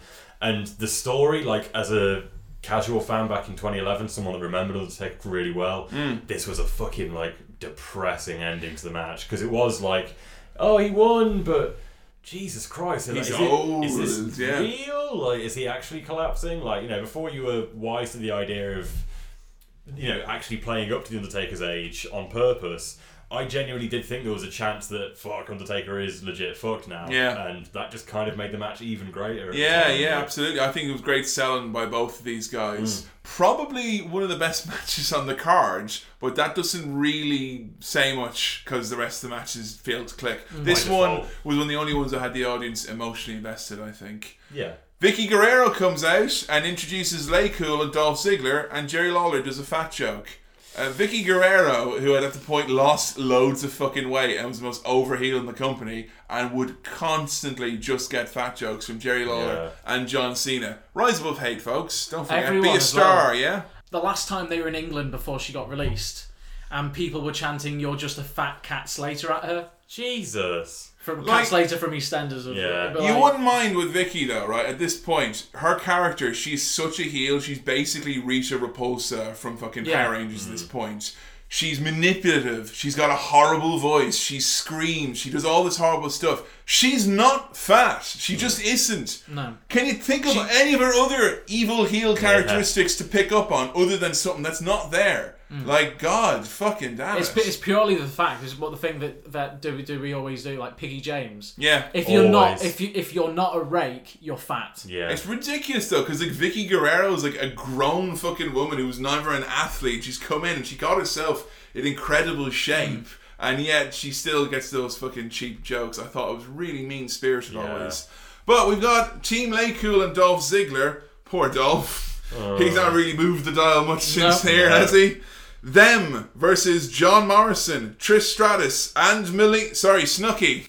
I did not recognize Trish Stratus Brian Yes. whatsoever. Brian Nash, yeah. Just do- in the face. Yeah, it like just doesn't look. facially. It does not look. And you could have told me that was anyone else, and I would have believed you. Mm. Her, her she changed drastically because she like started doing yoga stuff. So Yeah. she went away from that kind of bodybuilder kind of style, and she Mm. changed her hair color. She like had her implants removed. She completely changed She her just whole look. completely different. She does look completely different. I do think though that she looks like such a star compared to the rest Oh, of absolutely, the ladies who are here. She's Snooki. got Snooki. I mean, yeah, Jersey Shore was a thing, but I'm pretty sure it was a thing in 2009, not 2011. I could be wrong. Pure fucking silence. All these mid carders. It's a bad time to be an up and comer in WWE because if you're a mid card at this point, it means you'll be gone in a few years. Anyone can wrestle here tonight at WrestleMania, folks. Even Michael Cole and Snooki are getting in on the action. That being said, when Snooki did all the, the all the flips that like Chyna used to do. The Back do, spring elbow. the backspring elbow, I fucking marked out a little bit because I couldn't expect. It was the only because spot. she's she's so small as well. She's such a tiny lady. I mean, just to do all these flips, and Yeah. I, I actually was like, that's oh, fair fucks to you, Impressive. Snooki. Like, But you shouldn't be at WrestleMania just because you can do that. And also, as well, for one of the supposed celebrities here tonight, she did get a reaction akin to Drew Carey or John Cena, which was hmm. complete and utter apathy and yeah, anger. absolute ambivalence. Was it my imagination, or did Michelle McCool go for the Styles clash? Oh yeah, that was her? Yes, move. that was her move. The that was Really? yeah, that was the finishing move. It was As if. Yeah, What was it called again? the Angel's Wings. The Angel's Wings. Yep. In fairness, though, before you give out to her for appropriating AJ Styles' move, just imagine Michelle McCool go, the gay community! and then you gotta go, actually, you know what? She probably can do it. You know, pretty much the same thing. The one thing I will notice from this match is watching Trish and Michelle McCool wrestle, it does seem like every four years the entire women's roster gets deleted. Yeah, Like, that's they're just gone. Like, Yeah. Eve Torres, remember her? Candice Yeah. Michelle, remember her? Kelly Kelly, remember her? All these big names that they pushed as their person, now shh, gone forever. It's hard Yeah. reset. You're right. Harsh. Constantly changing it. Like The even shelf life is a few like- years back. Kaitlyn, AJ Lee, like- Gone. yeah, Forget done about them. forever. And like they don't kind of get brought back. They don't get Overnight remembered. as well, disappearances. Yeah. Like when Kaitlyn just like they just didn't renew a contract. Just and she vanished. just she just went. Yeah. Gail Kim eliminated herself from the company by mistake. What are you Yeah. gonna do? Like, Karma turned up for one Royal, Royal Rumble, Rumble, match. yeah. N- gone. forever. So Snooki does do that move, and uh, yeah, that's that's impressive, I guess. Jay Leno, sorry, Dennis Rodman, sorry, Melina, sorry, Snooki wins the match. and the real reason why I wanted to talk about this match was not because of the match itself, it's because of John Morrison in an act of. I think he thought he was being nice about his girlfriend Melina being kicked off this match, which is apparently something that they claim had happened. Other people claim she was never booked for it. He throws shade at Trish Stratus. Did you see this? No. No. At the end of the match, Trish goes over for them all to celebrate, and John Morrison won't high five or hug her. He just turns to the crowd and raises his arms. the only thing I noticed was John Morrison putting up um, Snooki's arm and looking like he just pulled it out of her shoulder because of the height difference. just like looks like he ripped her arm out. Yeah, he completely ignored Trish Stratus, and then interviews afterwards, she was like, "I thought that was literally one of the rudest things someone's ever done to you, like in front of the whole crowd like that." And the reason he did is because apparently she stole Melina's spot. You want to fucking talk about a night now where there was serious, there were spots being stolen. Yeah. And Melina, I don't really think like you know. She was she was never like at that level. I think where it's like a spot being stolen. Just Trish Stratus and Snooki were brought in because that was it. Money, yeah. money is all it was. Youth hostling with Chris Eubanks sign in the crowd. I did not Amazing. notice that. That was my uh, sign of the night and my pop of the night, I guess. But don't worry, folks, we're all been building towards something. The main event, the showcase of the Immortals. Rating the stars a million miles away, it's The Miz, the WWE Champion, taking on John Cena. The way that Justin Roberts says Jan Cena Yeah. is incredible. Jan. I also don't understand what these packages are about. Fucking hell, Do you yeah. not like the packages? No. No, they they show a they show two packages, one for each of the wrestlers. Yeah. At no point in either of this these packages does it explain why these two are fighting. Thank That's you. true. Exactly. Absolutely, you get a package on the Miz, and I was just thinking uh, when I was watching it because before I knew that they were going to do a separate one for Cena, I was just like, "What's going? Where's Cena? Where's Cena in Yeah. this?" And then they showed Cena's one. I was like, "Where's the Miz in this? It Why are they fighting? There is this is no explanation? Not even on commentary. Nothing. I don't know what's going on. They're fighting because John Cena won an Elimination Chamber match to become number one contender. Fucking great main event WrestleMania. One thing I will say though, okay, the Miz's promo package I think is incredible. it was good. I think in It terms of building a character and making him look like a legit star, like a believable main eventer. And believe me, I'm a big fan of the Miz. So am I. think- I'm a huge fan of the Miz. and his run here with the belt, I think, considering it everything working against him, I thought that he did a really good job at maximizing his kind of moments or whatever. Mm. But good lord, here the Miz has this awesome video package, and it's showing like you know when all the big wrestlers were all doing their thing. He's on the fucking real world being shit. And you gotta go Hulkamania's running wild like I'm on the real world. This is the Miz, uh, uh." and then showing footage like Flair and Austin Rock, and like here's Miz on Tough Enough. And then they show footage of Cena and Orton, and here's Miz hosting SmackDown, being a jobber. And they really kind of nicely put over the fact that he's, He's being come champion such a long way. Yeah. and he's being champion to spite everyone basically. And I Yeah. love that that he's like his real feud is with the fans as opposed to Yeah. anyone else. That's a cool little story. It's not conveyed here at all. The reason it's not conveyed here at all is because pretty much everyone who's going into this didn't expect this match to happen. They thought that somehow Something The would Rock happen. would be involved. Yeah. That would be Miz versus Rock versus Cena, or that The Rock would beat up Miz and then he would fight Cena. Yeah. Literally everyone I knew who came back to wrestling didn't think we were actually seriously, really, Miz and Cena. The weeks before the match, everyone was just waiting on Raw for them to make some sort of announcement. Even though everyone was saying, no, Rock ain't wrestling.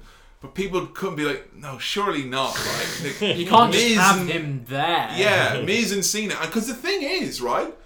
The Rock was coming out anytime he was there, and he made a few appearances, only a few. He was ripping the fucking shit out of John Cena Yeah. and ripping the shit out of the Miz. Your champion is a lame lamewad. He has a stupid catchphrase. He looks like a fucking idiot. He's bucktooth weirdo. Here's John Cena. He's an idiot. His t-shirts are stupid. His fans are all little kids. We men, we don't like John Cena.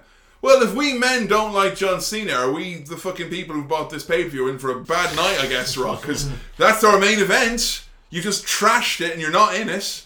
And the crowd spend the whole match looking at the ramp. Yeah. When's The Rock going to come out and wrestle then?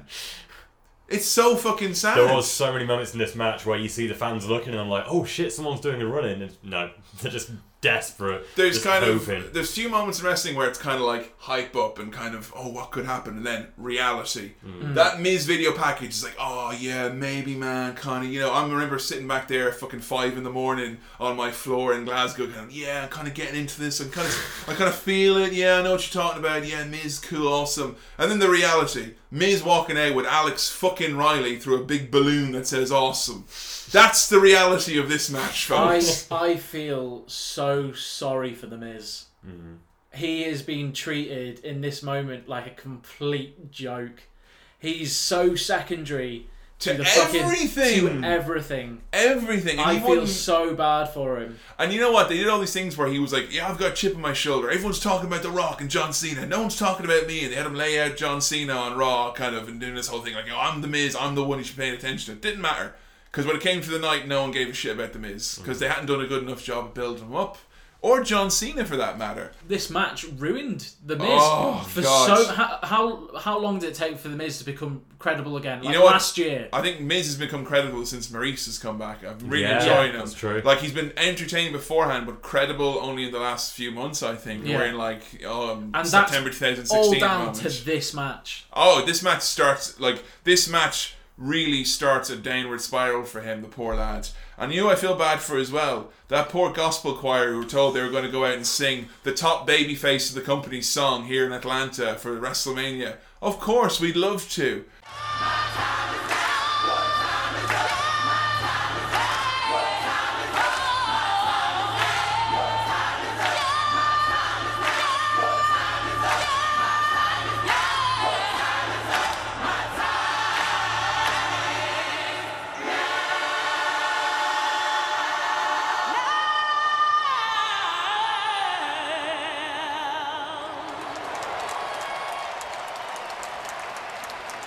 There's something so awkward about 70,000 people booing a fucking gospel choir. Fucking unfair, isn't it? All right, lads. Jeez, I know. Obviously, Reverend D-Von's heel gimmick was so strong that anytime you hear gospel in WWE, It's like think, Pavlovian response. oh, that no good Deacon Batista is probably going to steal more of our money. No, it's just you booing a poor religious group here. Big Jesus promo for John Cena. Lord Jesus, it is you who wakes me up every day. And I am forever grateful for your love. This is why I pray. Yeah. What the fuck? I thought it was like a fever dream or something. That was so weird. Like since I know was- I can beat the Miz because of the power and the glory of the Holy Spirit in my hand. Like Since when has Cena had like faith as part of his gimmick? since they brought in the gospel choir. Yeah, see, look there he is. He is Jesus loving. Look, look at the promo package, lads. Boston, sing, innit? sing. yeah, they love Jesus wicked hard over there, as far as I know. The crowd is as dead as I was, and this match was dumb and stupid. This is awful. We've all seen this main event where like the crowd has been burned out. You know, we've all seen that where the crowd has been burnt out from the matches previously. That's always happened. WrestleMania 18, the perfect example. Rock Hogan burns everyone out for Jericho, Yeah. Triple H. But you know what? That only really works if you've had loads of really good matches beforehand. And you've had one good match. Maybe two. Like, there was no reason for the crowd. The crowd were there to be taken up to that next level still. Yeah. And they could have maybe done something to rebook this. Have the Rock out at the start. Have fucking something Yeah. to get people engaged. Even have him maybe referee it. Yeah, something like that. Anything. you know what this feels like? Because Miz is here with no credibility, trying to work over Cena with no fucking reaction from the crowd. I kind of feel like backstage, there's The Rock with Vince going, Guess you need me next year, Vince, because these guys don't seem very over at all. Yeah. And you know what? It almost reminds me of something Hulk Hogan would do in WCW Absolutely. in like Yeah, 1999. Looks like those guys can't hack it, brother. Looks like you're going to need to get the big name in next year. I'm going to take out that checkbook. I think The Rock was not out at the start of this match for a very obvious reason to prove to himself, I guess, and to prove to this whole company that your roster ain't good enough anymore, I guess. And that is fucking shit to see in a main event. John Cena gets a few hope spots, but they all get shut down because The Miz ain't credible and John Cena's built as Superman. You just don't buy it. I, I forgot as well to go back a bit to the start of this match. I knew I I knew just on paper this match was not going to be good, but it was cemented in me when the referee holds the title upside down. he holds it in the air and it's oh, upside Oh no down. no no! The reason for that Is it the spinner? No, because the Miz in the Ultimate Heel move, everyone hated the spinner belt. Oh, right. He unveiled the new championship that had the W I gen- turned uh, to an M. I genuinely thought that that was like a Yeah, nail so in the did coffin. I. You know what? The reason most of the audience probably would have thought that Yeah. who were watching that. So to be honest, it's a fair point to make. Uh, Riley donks Cena into an exposed turnbuckle. Alex Riley in the main event. That's a weird thing to Yeah. fucking say. Do you isn't not think he looks like Aladdin with his little purple waistcoat on? Like, Yeah. Hey, careful, mate. You might wear age on you. You know. Where's the fire? Where's the passion? Seriously, it's a main event. Cena's No, such a passionate guy in the ring. he doesn't. Yeah. He seems like he's not into it. He's not into it. The Miz is not into it. Vague yabba dabba chants are all you hear from the audience. Hey, remember four hours ago we thought this show might be the most memorable WrestleMania? The most memorable WrestleMania! when we were promised. Remember when we were young at the start of this show? Years remember, ago. Remember years ago when everything was okay and The Rock said yabba dabba and dr- told us that we owned if you smell what The Rock is cooking? No, not anymore. This was the sound of 70,000 people wondering where The Rock was as the ref gets bumped and we're sitting here waiting. Cena gets briefcased, kicks out. Miz kicks out of the attitude adjustment. There is a bit of a pop for that.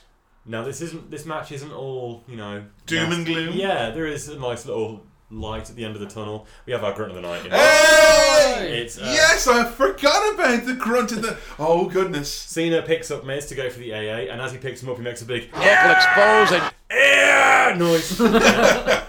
just for you guys, the latest in grunt technology has allowed me to actually record this grunt, just so you guys can actually hear it. Oh my Oops. god! Does this mean there's going to be an end to misinterpretation of grunts? That's exactly my Gay. plan. uh-huh. Enhance.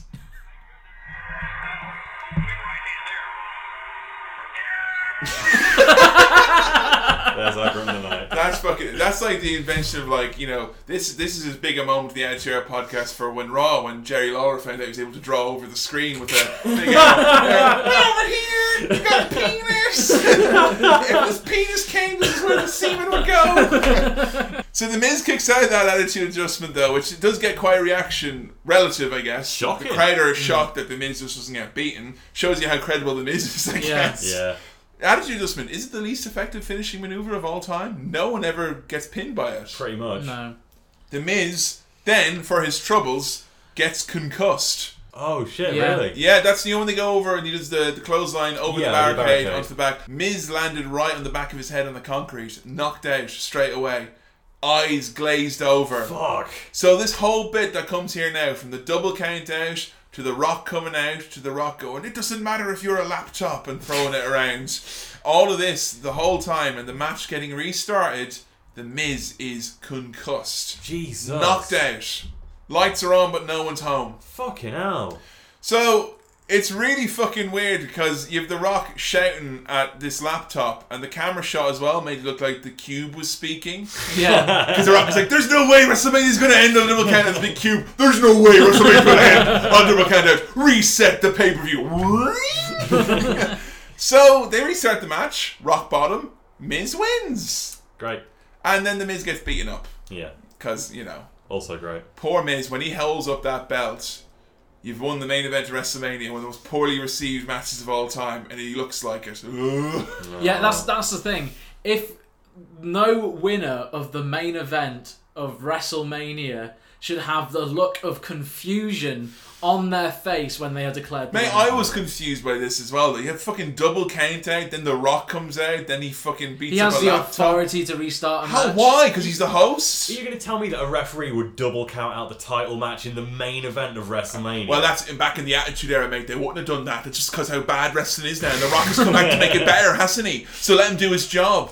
They spend the whole night waiting for The Rock, and you know what? When he came back out, they didn't pop. No. They didn't make a noise because they were like, "What is going on?" Yeah. It was so fucking stupid.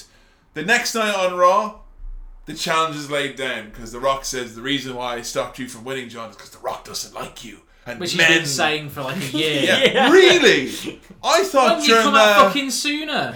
I thought when you had the child dress up as John Cena and you screamed at him that you liked John Cena. I just very confusing indeed. Oh, the reason we didn't book the match for 27 was because we didn't know whether or not The Rock liked John Cena, I guess. So they make possibly the boldest move that WWE had made in a long time. Yeah. Booking a match a year in advance. This is a fucking company which at the point week to week was changing their ideas on stuff. We're pushing people with feuds and titles.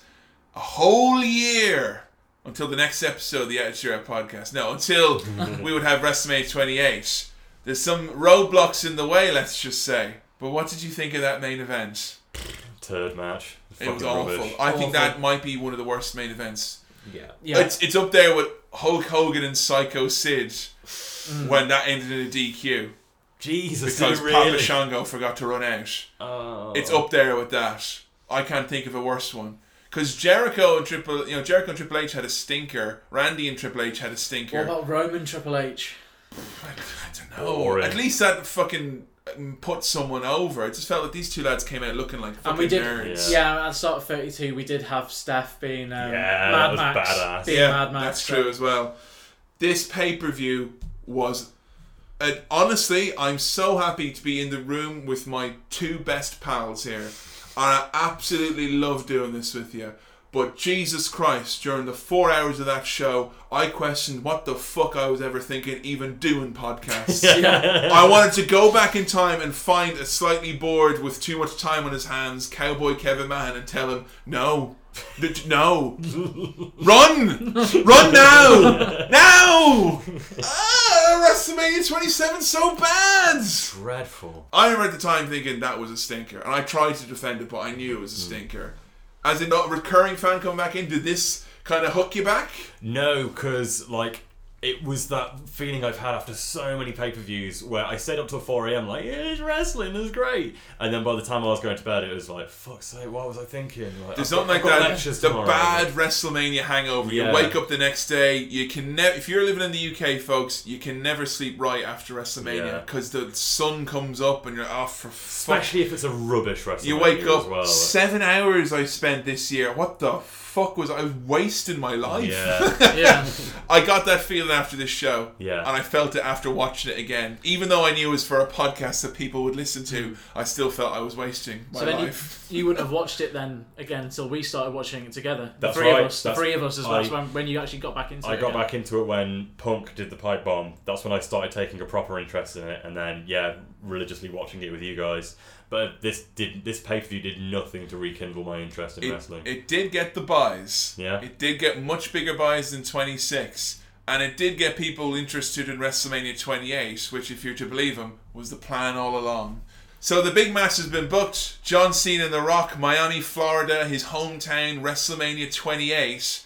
And we've got a few roadblocks in the way. Of course, we're going to be reviewing Survivor Series It's like beforehand. the proper Teddy Long pay per view. It's all now. Hold on a minute, players. We're gonna make this a tag team match. Adam, Billy, I don't know if we're even going to get to WrestleMania 28 because I don't think The Rock and John Cena can stop The Miz and R-Truth. I just don't feel like they might be able to, even even though they probably will.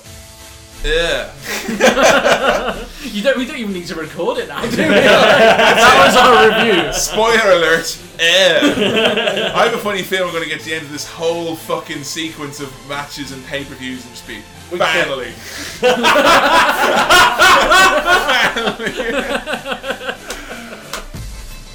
Final thing then, match of the night MVP, Adam. Easily Orton versus Punk. Yeah. Like I know you guys thought it was a good, not great match, but I actually thought it was an excellent match. I was, I don't know if it was just because it was placed in such a terrible pay per view, but I was completely hooked on that start to finish. The working of the leg, the selling, the facial expressions. Thought the whole thing was great. And my MVP would be Randy Orton as well because I thought like. Hmm. I didn't really know this Randy Orton before, like this kind of era, Era, yeah. Orton, like, you um, kind of knew jumping jack, good job guns, Doing the guns, yeah. doing the guns, Randy Orton. Yeah. Yeah, I didn't really know this before, and so I, and for a start off, I never really got why the punt was so over. But now I do after having watched that match and the package beforehand, and like you realise what a scary move that is. And for Randy to be a face and to have like the home spots and to be sympathetic, and then to also suddenly be a fucking psychopath as well at the same time, thought it was fucking great. Yeah. And on this show, like really well done. Lone highlight for you, I Yeah. guess. Billy. For the first time ever, I will not be giving a match of the night. what? Genuinely, I wrote that down in my notes. Not writing a match of the night. Really? No one Gosh. deserved it. All level playing field of terrible for me. Terrible. Did not. Every match terrible. MVP? Genuinely, do you, do, you, do you want to know who I wrote down as my MVP? I put fucking Snooki because she fucking surprised me. I cannot believe We're getting believe- out. This is season two. We're getting back to like fucking no match of the night and fucking Snooki. This, is This what is you've done to season me. two. Just wait until you see how far we're gonna go. The attitude era was small potatoes. if I was going to give it to a real person, Punk. Yeah. But that's begrudging. Thank you. Begrudging. Snooki and Punk. Go on. Um, I guess I'll probably have to give match of the night, even though I never liked the match greatly. But in terms of, you know, I think it was the match that did the best job at getting in those returning fans and maybe kind of relighting some of those. Oh yeah, this is why wrestling. Undertaker and Triple H, I guess. Even though I think it's the weakest of the matches, it's probably the best match on this card. I think in terms of crowd reaction. MVP, begrudgingly, but to be honest, the only reason anyone bought this fucking pay per view and that there was any buzz about this show at all, at all, was because of The Rock. And it doesn't matter that The Rock did fucking nothing here tonight of note. It doesn't matter that he buried everyone in the process. As if I'm viewing it as I tend to try in terms of who put who moved the dial, who put people in seats. Wrongly and deceptively and under false pretenses, it was The Rock. He did make hmm. people watch this show. Yeah. He made a lot of my friends watch this show, and he's the reason why I got a lot of fucking nasty phone calls and nasty Facebook messages saying, "What the fuck have you been doing, making us watch this shit?" Like it was my fault Yeah. Uh, because I continued to watch wrestling. I passively pushed it on them. That's another thing. I refuse to believe that anybody watched WrestleMania 27 and went, you know what, I'm staying here. Yeah. But there's that claim that they did.